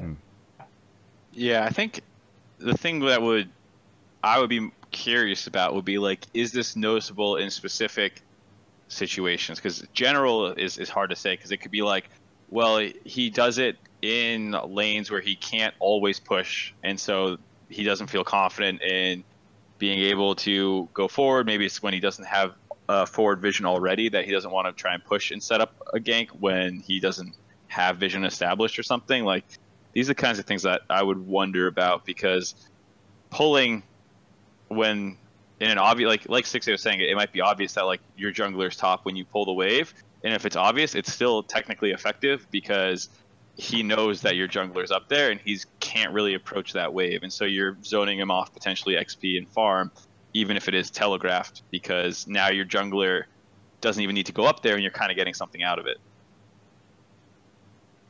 Yeah. So I mean, in, in continuing this vein, is like, is predictability or kind of unpredictability, is that something that you guys as a pro team like focus on practicing? You know, like being like, oh, like we have specific strategies that, I mean, that like, and every week you try and change it up to keep ahead of the curve or keep other teams off their, you know, off their understanding of how you operate as a team? Uh, well, I definitely think we're one of the more uh, standard teams in the league. So, you know, us maybe compared to, I don't know, who's like the biggest wildcard team in, in L C S? Clutch, probably, right? Yeah, now. I was thinking, I was thinking Clutch, but I guess maybe Clutch would do things that aren't as similar as us because they just play a lot differently. But in terms of us, I feel like it's we're we're pretty standard, similar to like T S M. They're very standard as well, and it's one of those situations where it's like, hey, yeah, we're pulling the wave, but you know what? What what's the downside of this? What what can they really get by knowing their junglers here? Stuff like that. I don't yeah, think I it's mean, super it, abusable. That that's why there is often like a standard and predictable way to play, is because it usually it will generally field the best results. Like I know. When I see teams play Pike and they play Standard, I get mad because it's like you you need to do weird shit and force skirmishes and all this stuff with Pike. But if you're playing Aatrox top and you pull the wave, like, fuck yeah, that's great. Now the guy's not going to approach the wave because you don't actually need to kill him to use the pick effectively. You can just get leads on Aatrox or something. So I think it is pretty pretty matchup specific if that is a problem or if it is like it's still a good play. I was going to say, a lot of it's matchup specific as well. You know, there's going to be situations where you're pulling because you can't dive, and there's going to be situations where you're pushing because you can't dive. It's just very specific to the game, and it's hard to put uh, everything on, like, a same general uh, rule set, I guess, for League. Yeah, yeah, absolutely. No, the the matchup is totally, like, impactful. But I'm saying even in regardless of what the lanes are or where in position... Uh, when people start or when the laners get to lane, like this is a trend that I've noticed specifically, you know, just with with C L G. So like across multiple games. So maybe it's uh, correlated with our champion picks. Yeah, like I has has uh, Rune played Jace at all? Uh, no, I don't no. think so. Right, like Jace is a champion where I would say if he's pulling the wave for ganks, that might not be right because Jace kind of wants to destroy lanes, and usually, like, you know what Stixxay was saying about sometimes you want to dive, sometimes you want to freeze. Like Jace to me is a champion that will want to dive more often, and so if he's never pushing and diving with Jace, and you've seen it in three or four games, maybe that would be like a hey, I don't think he's playing Jace correctly kind of kind of discussion. But but generally, it's it's hard to to identify. Hey uh, Ham, thank you so much for calling in. Is there anything you want to say at the end of the call? Oh yeah, um, I'd like to make a shout out to travis gafford dot com forward slash lewd. Uh, oh, thank you. Out. Yes. Everyone should go check out that link. I appreciate that. Uh, look, it, please, it is a link. You go to travis gafford dot com slash lewd. I would not, if you are at work right now, I would not suggest you do it. It is not safe work. And if you are under the age of eighteen, please don't go to that link. Yes. Uh, Only responsible if, adults go yes. to this link. Yeah. Uh, thank you so much, Ham, for the call. Thanks. Thanks for having me. Have a good one. I think it's kind of funny that Twitch chat is like flaming him for being too general, and yet it still leads to what is probably the most detailed in-game thing we've talked about this tonight. Well, and also Twitch chat flaming anyone for thinking that they're making a general statement about a play or generalizing or whatever is just kind of funny because, you know, Twitch chat is uh, aren't the smartest group. I mean, it's uh, I mean, it's impressive that you, you like notice that, you know. Yeah. Off of a team doing this specific thing every time, but yeah. Yeah. Hey, uh, we got another caller coming in in just a second, but really quickly, thank you to T R Q N W R for eight months, Slogmo Darfin for the prime, and Tuna My Salad for the prime. Uh, fantastic stuff. Uh, APOC thirty-seven, APOC, what do you want to talk about on the show? Uh, yeah, uh, first I'm really grateful for this opportunity. It's actually my first time watching the show live, so this is awesome. Well, oh, thank remind you. me where you're calling from, sorry. Oh, no problem. I'm calling from Rexburg, Idaho. Rexburg, Idaho. Our second Idaho caller, I believe, in the evening. And yeah, yeah thanks for thanks for coming on. I'm happy that you're able to watch it live and come on on the first. It's a lucky evening for you. Um, what do you want to talk about? Yeah, uh, I just wanted to say that I really believe that Team Liquid is going to have a hard time at Rift Rivals. I think they're going to choke. Um, I hope they do well, but I really do think they'll choke, and that will tilt them um, for the following uh, matches from the L C S split and possibly drop down to the top, uh, top four instead of first place. Uh, you're saying they're in the season, like regular season? At bottom of top four, or they'll also that, bust her out in playoffs?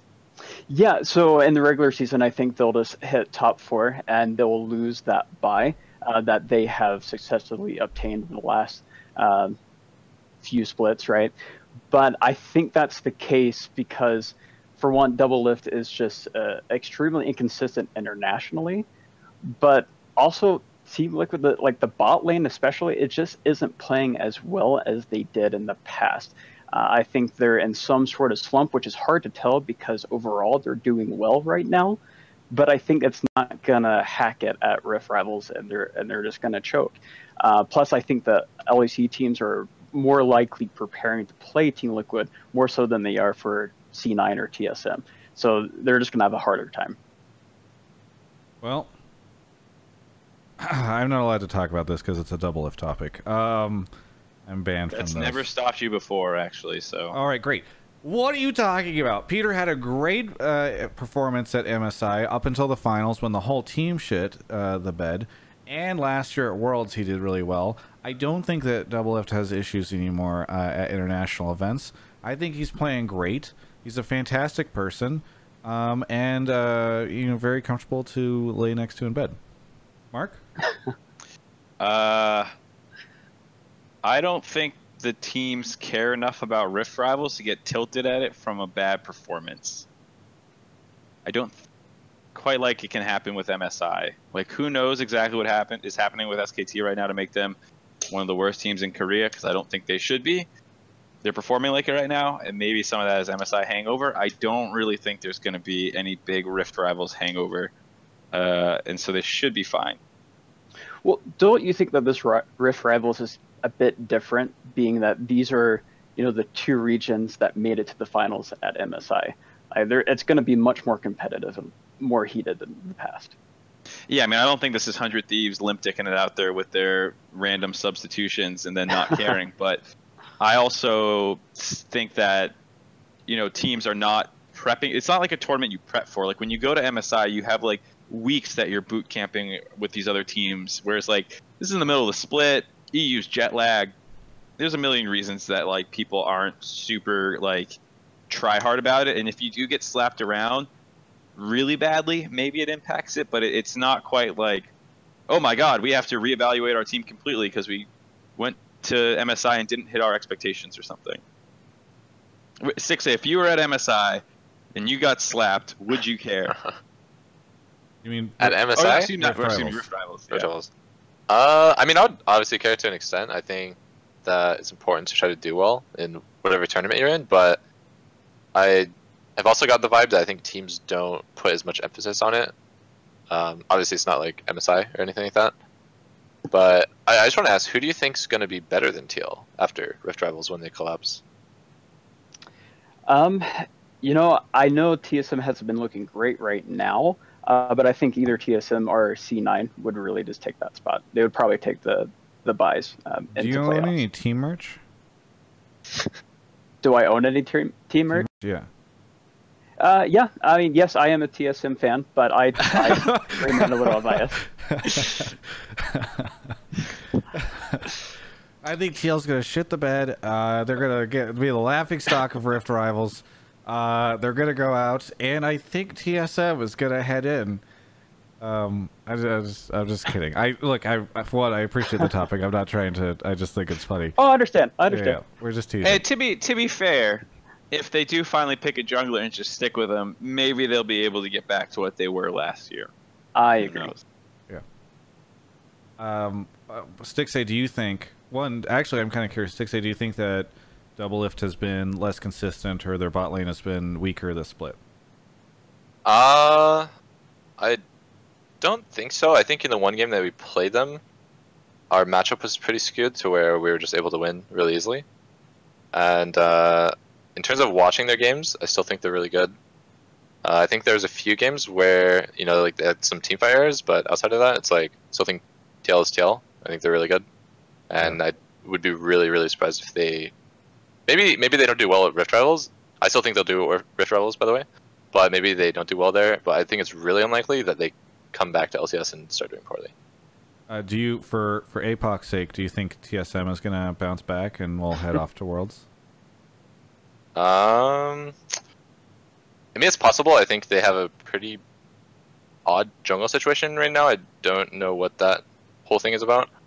But, um, yeah, maybe if they pick a jungler and stick with it. I think they're a really good team last year, but I do think they're playing a lot a lot worse this split. So. Yeah. Well, hey, Apoc, thanks so much for calling in, and it's really exciting to have you on the, the show. I'm glad you were able to watch it live tonight. Uh, anything that you want to shout out before we say goodbye?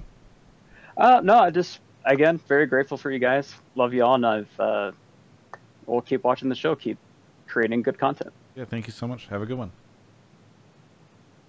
Moving on to, uh, oh wow, Mark Mark filled us up. We had a an empty waiting room. I thought we were going to be done and then early, and then he, he pulled three more people. So we got more content coming.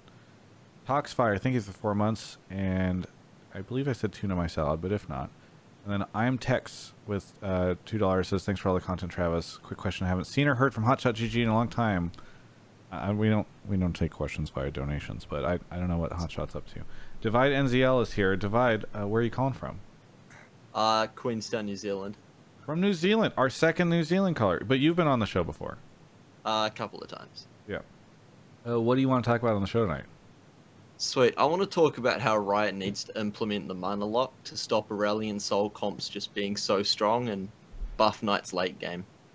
I also reckon defense items are just too weak right now, and R N G item is annoying. So don't they already have a mana lock though?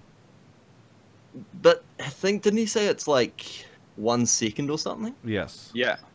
So it's, so it's already implemented. But you are you do you think that Aurelion Sol, for instance, should have a longer mana lock? I I feel like his ult is way too strong. It's way too much. Well, no doubt, no doubt. I can't imagine that there aren't Aurelion Sol nerfs incoming. But they already got nerfed today. Oh, did but he get nerfed today? How bad was the nerf? It's still just fifty damage well, and a longer mana cost. Okay. It, it, they're pretty significant given the mana cost thing. Yeah. It's what, twenty-five extra mana? Like, Gwynso's is just so strong. Yeah, it's twenty extra mana. Well, all right, that's listen. Part of the thing is, like, even if they nerf the damage a little bit and the mana, the like, all you need to do is get a little luckier with the items to compensate for it, right? Yeah, I mean, here's what I'll say. I'm taking this call. I'm going to lay the smack down. We'll move on because I don't want to keep Stixxay waiting here. A S O L is too strong for T F T, but the problem isn't A S O L. The problem is T F T. They don't have any Naga bonus. They don't have anything like Disruptor. They have no way to counter mages. Well, except uh, for the, a... the item. Right, the, but that only the... you put on one unit. Yeah, yeah. I, I can make a build that I still have another physical threat. Like, I can make the Sorcerer Wild build and have Shyvana, Gnar, and Nidalee, who all do decent physical damage too. Okay? The problem is not just A S O L. The problem is the entire game. They need a Naga bonus or something that you can reactively do, because you can't choose those items out of nowhere, right, Travis? You have to right. you no, pick them random. beforehand. Yes. You have to get them beforehand through predicting that someone's going to go A S O L, which people generally do. It's not like a hard prediction, but it's not like, ah, this guy is the A S O L player. Now I must make a decision. It's too late by that, which is not what makes auto chess games fun. Uh, secondly, fucking Knights are strong late game. I don't know how people don't think Knights are strong. Knights are super strong late game. Yeah. They have a they have a ton of six synergies. They have really strong ultimates on two of their late game units. They're they're hella strong. I refuse. Anytime people tell me Knights are weak, I'm like, are you six knight or are you four knight? What are you divide? Are you not? Are you four knight or six knight? Do you think like because what is it? eighty damage on basic attacks. Do you know how many Reduced? units are, there are on the board late game? There's eight. That's six hundred forty D P S drop from that bonus on auto attacks. It's super high. Not to mention they have a lot of, like, you, the Knights inherently have a lot of abilities like Sejuani or whatever, um, that do kind of like a crowd control effect, right? So like if you're getting Knights, oftentimes you're also going to be getting more disruption for the damage that they're putting out. You have to still pair it with something, right? Like Knights by themselves are not your entire comp. Right, but you can go like, like Knights Glacial, for instance. Knights Glacial, divine. Ranger Ranger Knights hella strong, because uh, you'll end up with two invulnerabilities. You'll have Phantom, you'll have Ashe with Glacial bonus plus some more C C, like, and then you can like that's only eight, so you can sprinkle in fucking Draven for your Imperial. Like you can do so much stuff with Knights. It, it has the smoothest build path of anything in the game probably. Uh, it's strong early, it's fine mid, and it's strong late. Knights are fine. They don't need a buff. If they get buffed, they're going to be broken. Hey, Mark, I'm not saying you... they're the best comp in the game, because Glacials you... will beat them, Sorcerers will beat them, other things can beat them, but I swear to God, if they buff Knights, they're going to be broken. Mark, what do you think of Assassins as a counter to A S O L? Shit. Because they can position A S O L and you'll never hit him. Okay. You can still beat it if you... Like, the thing about comps in auto chess type games is, like, any comp can beat any comp if you get far enough ahead with your comp and you high roll. So, like, I won a game with Assassins going double I E on things and just, like, popping the shit out of people. Uh, but that doesn't mean I'm always going to win with this, like... I still think a well-crafted sorcerer comp should beat it. Stixxay, what's your take? uh, you can get back to me in about twenty-two hours. Okay. I'll let you know. All right. Uh, Divide N Z L, does that address your take? Uh, pretty much. I just knew Mike was kept posting on about T F T and whatnot, so I thought yeah, it'd I'm be a fun huge T F T. T F T I, I love question. talking about it. You know, I like talking about it too. I like talking about it too, and I feel like there's a chance, even though I'm an idiot when it comes to League of Legends game analysis, I feel like there's a chance I could figure wrap my head around the T F T meta. Just just wait till the rank comes out and you realize you're bronze in this shit too. Let's move on. Divide N Z L, is there anything you want to say at the end of the call?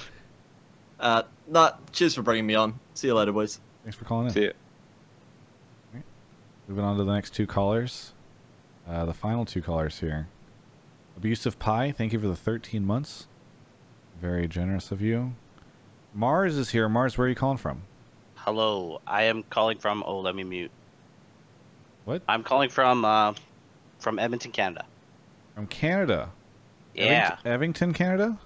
Yeah, it's in Alberta. Okay, I need to Google Alberta. Is that one of, like, the middle provinces?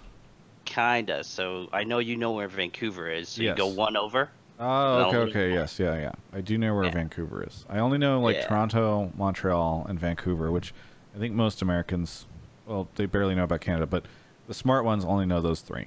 Anyway. I feel like, yeah, as a, as a Canadian, those are pretty much the three you kind of need to know. Yeah. There's the Northwest Territories, by the way. Very fascinating. I didn't... What do you want to talk about on the show tonight? Um, so my take has been kind of something that I've been wanting to talk about for a really long time. I feel like I'm one of the only people who's thinking about this for some weird reason.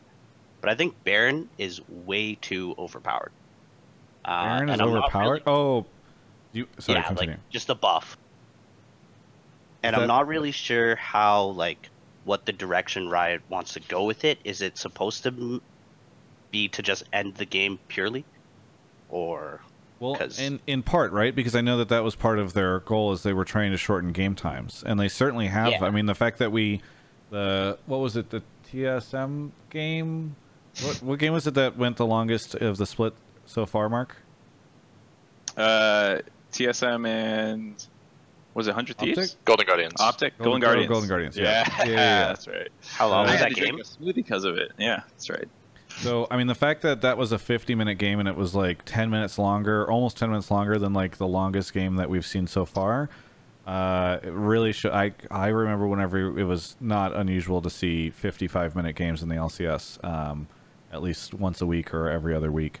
So, I think that's a lot of it, right? Is that they were trying to shorten game times and that's why Baron's so powerful right now. But, but look, I don't want to talk about it. If it's too powerful, I'll let Mark and, and Stixxay discuss that, but I don't know. What do you guys think? Uh, I like it personally. I think it's at a good spot. I think in the Golden Guardians or T S M game, if you look at the carries, it's like Anivia and Sivir, and then Azir and Caitlyn. So the game just gets stalled out too long. I think if Baron was any weaker, it would be stalled even longer. Uh, I think the only time when Baron is pretty pretty strong is when you have like a poke type comp. Uh, for example, like champions like Ezreal and Zoe, stuff like that is really like worthless when you're playing against a team that has Baron. But I think that's just usually due to earlier mistakes in the game. Uh, but I think Baron's had a pretty good strength. I like it. I don't want games to go any much longer than they are already. What do you dislike about Baron being so strong right now, Mars? Do you just are you frustrated whenever you see somebody get Baron and it feels like that's the game? Yeah, exactly that. I feel like the game is, I don't want to say meaningless post eighteen minutes, but I feel like games are sometimes almost decided already at that point, and then it just goes into a Baron dance. And it goes into whether or not the one team will capitalize on that first Baron. And I feel like there's no comeback potential after that first Baron. So the game will guaranteed end at forty-five minutes, come second Baron, within three minutes of taking the Baron. What what was and the game this weekend where they snuck? It was a two-man Baron snuck earlier. Or there's one this weekend where just FlyQuest totally forgot about it and one hundred Thieves just took it for free. Yeah. I, I, I, actually, I think there's I didn't another watch one games too. This weekend. I, I've, I've actually kind of stopped watching because games have gotten so boring. Really? Of Baron buff. I feel like Definitely. there's. I'm sad you missed last Saturday because I felt like those games were super hype. Um, and I, I would have I would encourage you to go back and watch a couple of them maybe if you if you're up for it. But um, I watched uh, Counter-Strike instead, which I know is heresy. I'm sorry. Uh, the nice thing about a strong Baron, moving on from that, is uh, it forces people to do things, because if you have a Baron that's not super important, what people used to do back when vision control was really strong is they'd like try and bait Baron, the other team would be like, fuck it, take it, we don't care. Go have your sixty A D A P buff, and that's all it used to give. It didn't used to buff minions and stuff. So like, people people would just give up two or three Barons and scale, and like, you need to make it strong enough to force people to do things, and I think it's really good at that. And, and of course that means it has to be strong, because if it wasn't strong, no one would contest it. So yes, it is very strong and does kind of lead to the game ending, but at least now people can't sack a Baron. Like, if you can sack a Baron, I think the game is not in the right state. Yeah. Um, really? Well, you get so yeah. much action around the Baron pit, and there's so much posturing, and there's so many fights around that area, and it, I, I feel like, honestly, that might be part of the reason why we've seen... I mean, this is anecdotal, I don't have the stats in front of me, but I think Mark would probably back them up. We, I feel like we're seeing way more... Uh, kills this year than last year. I think it that's also meta based sometimes, but potentially. Well, sure, but the Baron it's, is part of the meta, right? Yeah, true. But the Baron's also stayed the same a little bit. I, yeah, I Baron, think teams Baron do kind of get better, like at scrapping around Baron, and then not like suiciding, like at eighteen minutes around it and giving up free ones. So I think teams are getting better, but I just I find it so frustrating to watch a game that ends at like twenty-four minutes. I, I think this split actually has been a little bit longer. I actually took the averages from this week, and this week was actually surprising. It was thirty-eight minutes, I think, on Sunday, and then thirty-four minutes for uh, Saturday. Yeah. I kind of wanted to go games? a little bit. I want longer games, yeah. Uh, I'm actually okay with, with those numbers, thirty-four and thirty-eight. You like short games? Stixxay, you want to be at the studio longer? I don't think those are short no. games. I think those are okay games. Like, I think thirty-four to thirty-eight is the sweet spot. I don't think I want, like, twenty-five minute games, but I definitely don't want yeah, like forty-eight minute games. Well, like nice I said, I was, is, I was a little surprised, but and I think the nice thing of a thirty-four to thirty-eight minute game is that it actually makes the outliers feel much more impressive. Like, whenever you see the T S M Golden Guardian slugfest go on, you're like, whoa, this game, like, it feels out. really crazy when you're like, here's another Elder and another Baron, and it makes that game feel really great. On the other hand, like, short games, it's like, whoa, they just got smashed, right? Like, that that feels like the happy medium to me. I guess, yeah. I don't know if anyone wants to watch Clutch and FlyQuest for forty minutes, so...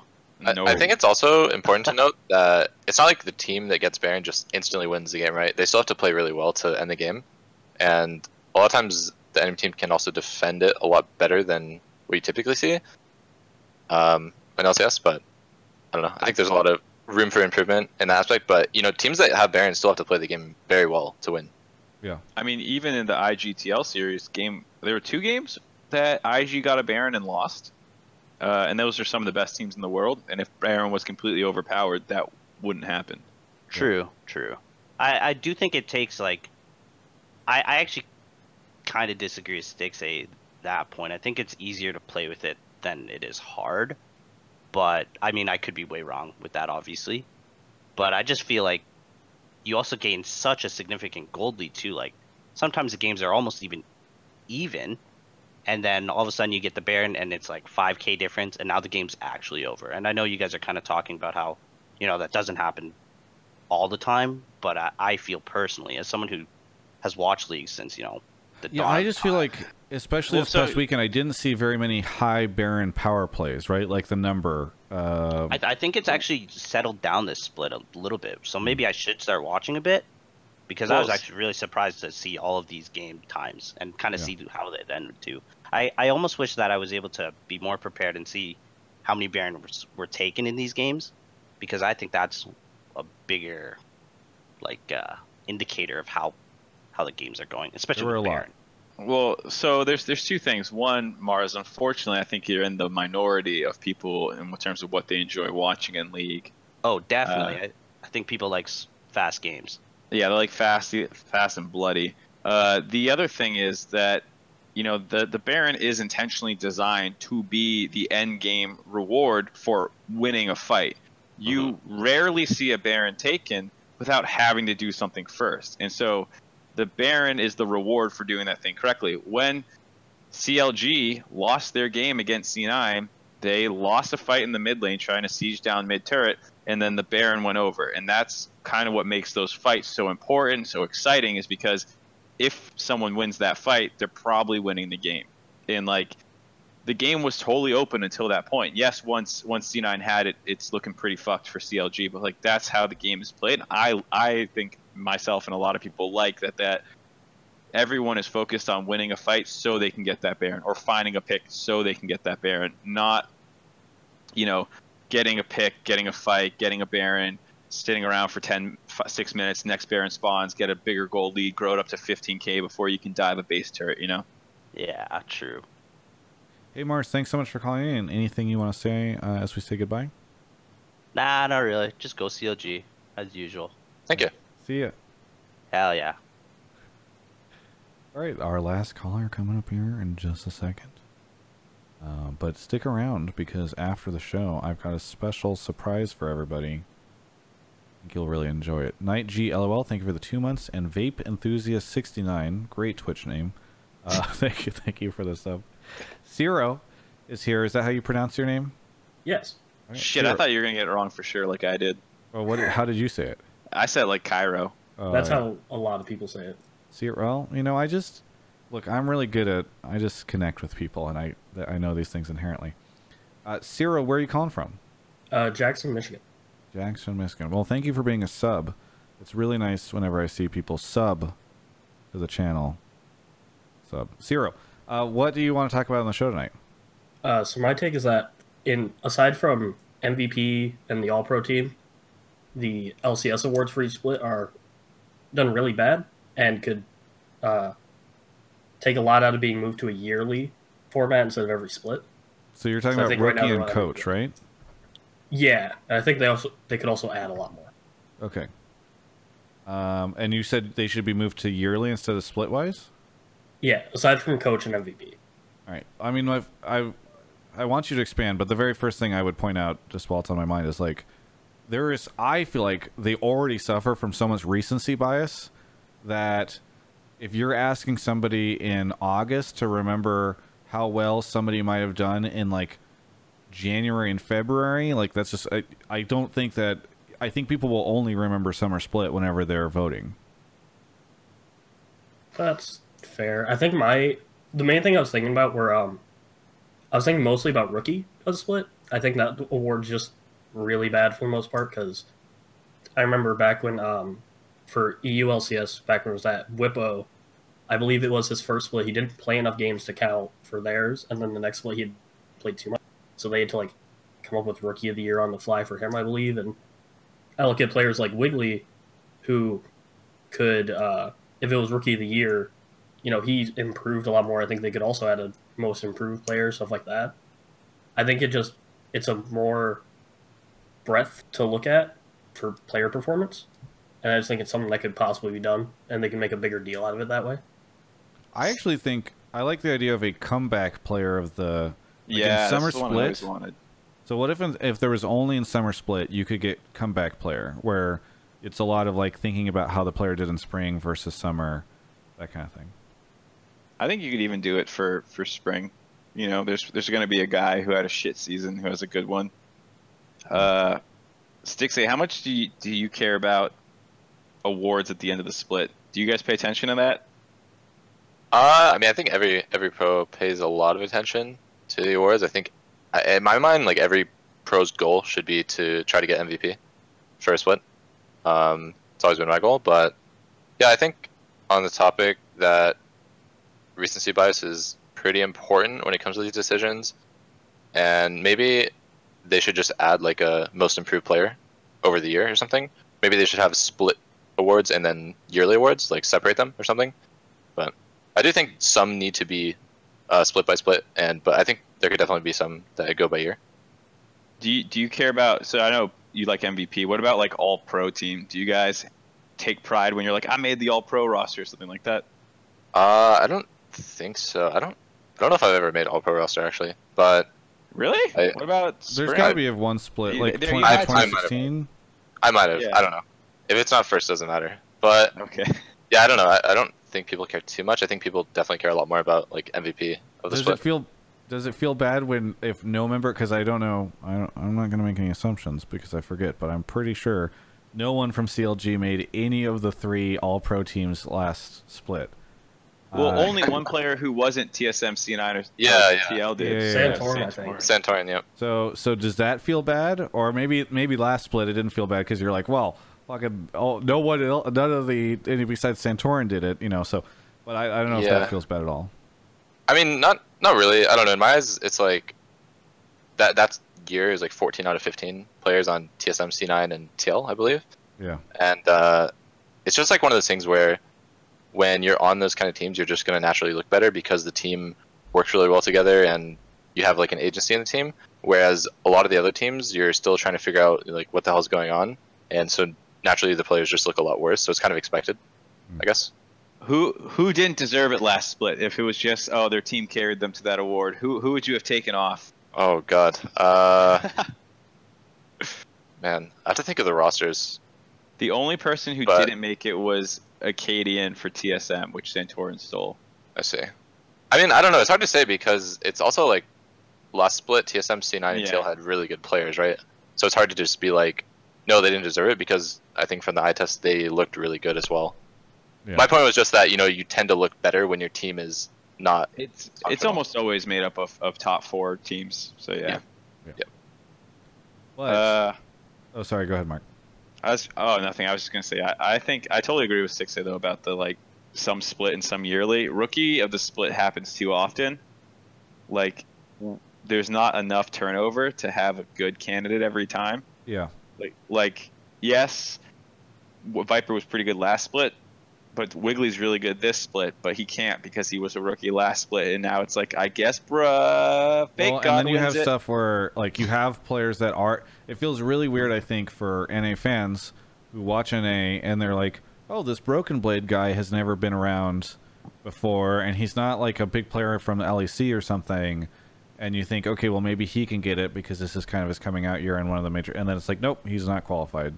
So it is it is weird because we do bring in like new faces or whatever, and they don't always have the ability to qualify either. Yeah, I, I think, think a uh, lot of time. Oh, sorry. Go ahead, Ciro. Uh, I think a lot of time too. What can happen is someone comes in spring split, uh, they like pop off as a rookie. I think it can happen a lot, especially for junglers. And that seems like in summer they kind of get figured out or they fall off a lot harder, and then suddenly they they went from rookie to split to just another average player. I think that's another thing that can happen too, is it? If you go yeah. split by split. Yeah. Stixxay, if you could design one award, what, what award would you want to, to exist? Oh, man. Tre Trevor of the Year. Let's see. The I winner mean... is Quick Shot. Yeah, there actually is a few Trevors in esports, or I guess a lot of esports. Um, God, I, I feel like for me it just has to be Most Improved Player of the Year. And I also feel like that's a, an award that's like really... Uh, feels really good to get, you know, because you're like, wow, people really notice how good or how much better I got. So that'd probably be fun. What about like most fashionable player of the year? What about some gaffies? I could see that. The gaffies? Did you watch yeah. the gaffies? You didn't. No. I don't they're, know what that is. They're okay. Well, I'll link it to you. It's, it's really uh, good. Travis put on a little show and handed out awards. I was thinking, I had forgotten about that because it was like right at the beginning of the year, and then obviously the season started. I forgot about it until recently, um, and I'm still so. It's actually maybe the my favorite thing I've done this year uh, was that award show. So, I highly recommend if you missed the Gafford Esports Awards, go back. I made fun of virtually everyone, um, so I feel like that was pretty good. Stixxay linked it to you. Um, I'll, I'll go to watch. You don't, you don't have to watch it. No, no, Stixxay, as soon as the show's done, I want you to immediately open it and watch it. That's very good. I'm watching it right now, don't you? Okay, good. if you could, do you want to tell us what you're seeing and what you're enjoying about it? Uh, I see Travis in a suit. Is that tux? It is a tux, yes. Nice, I like it. Oh. Is this fake? This is all green screen, right? Well, you know, it's it's high caliber. Zero. Oh, it's Obeli. Huh. Yeah. Interesting. Yeah, there's a lot of cameos. Uzi. This is really long. Uzi said it a video for it. We got a lot of people. Hmm. Zero. I'll, have to, I'll check it out. Yeah. Zero, what do you uh, what do you got for us? Anything here at the end? Uh, not much. I guess I just hope to see C L G in Detroit for finals. When I started watch, I started watching professional league during the M S I finals run. Been my favorite team since. So that'd be hype. Hope you guys make it to Worlds. And uh, shout out to the friends I play with, especially Connor, whose birthday it is. Okay. Well, thank you for uh, for calling in. I actually I really liked your topic, so thank you. Thank you. Okay. All right. Well, that is the show. Uh, I've got a surprise for people that stick around. I'm going to show them a really fun interview that we did this week that's coming out tomorrow. Uh, Mark, what do you got for us? Uh, not much. T F T technically comes out tomorrow, but I think it's a rollout regionally, so we might not get to Wednesday. I definitely want to make a lot more T F T content. My YouTube channel uh, got sort of deleted because uh, my Team Liquid email, which it was synced to, is gone. So I'm trying to get it restored onto my TheMarkZ email. Did you reach out to YouTube about it? I reached out to Alex, yeah, yeah. but he didn't respond. He he was responding initially, and then I went silent for three months, and now he's not responding. So kind of my fault. yeah. Uh, but yeah, if not, I'll find another way because I want to talk about this game with other people. So we'll figure it out. I know I know someone who has a YouTube channel. Mm-hmm. Yeah, why don't you have more of my content on your YouTube channel? You have my power rankings already. Yeah, uh, people like that. Oh, shit, someone else said uh, drunk player ratings are coming up, so probably fourth of July again. Me, Skara, and hopefully we can get some more casters in it this time and other people, other personalities. Travis, you want to do a drunk player rating stream? Yeah, but I would need to rate them on something other than their their play. No, dude, it's it's fine. It's it's a it's a group poll anyway, so it doesn't it doesn't matter. You'll okay. get flamed by Twitch chat. It, it doesn't. It's yeah, for yeah, fun. I'm, I'm, I'm open to it. Just uh, let's Sick. let's talk about it. Yeah. All right. Uh, Stixxay, what do you want to plug? What do you want to shout out? What you got going on? What's going on? Uh, not too much. I'm definitely pretty hungry, so I'll probably go eat soon. But thank you for having me on the show. I appreciate yeah. it. Yeah. Well, thank you for coming on. Uh, does C L G have any merch that you want to show? Uh, store dot seal gaming dot net. Stealing it earlier. store dot seal gaming dot net. store dot seal gaming dot net. All right, yep. There you go. People can go check out the C L G. Oh, you guys have some Pride stuff on there. That's kind of cool. Um, yep. All right. Well, that has been the show. Thank you so much, everyone, for watching. Hey, we didn't really have any very, very many technical issues, which is great because in the past we've had. I mean, I know there were a couple bumps, but like, I'm sorry that we've had some issues. Uh, I, I'm, we're trying to make sure that that doesn't happen. I, I, I love the show, and I want to make sure that everybody really enjoys it. Um, and speaking of the show, please tune in again Friday at eight P M Pacific to uh, make sure you catch the live Hotline League. Uh, Stixxay is going to be there with Weldon. It's going to be great. Just us. And if you're in if you're in L A, uh, be sure to come by as well. If you have a ticket to Rift Rivals, you get priority, but uh, there should be some space for some other folks too. So you can tweet at Alienware if you have any questions. Uh, that's it for the show here. Thanks, everyone, for watching, and uh, I love you all. Goodbye.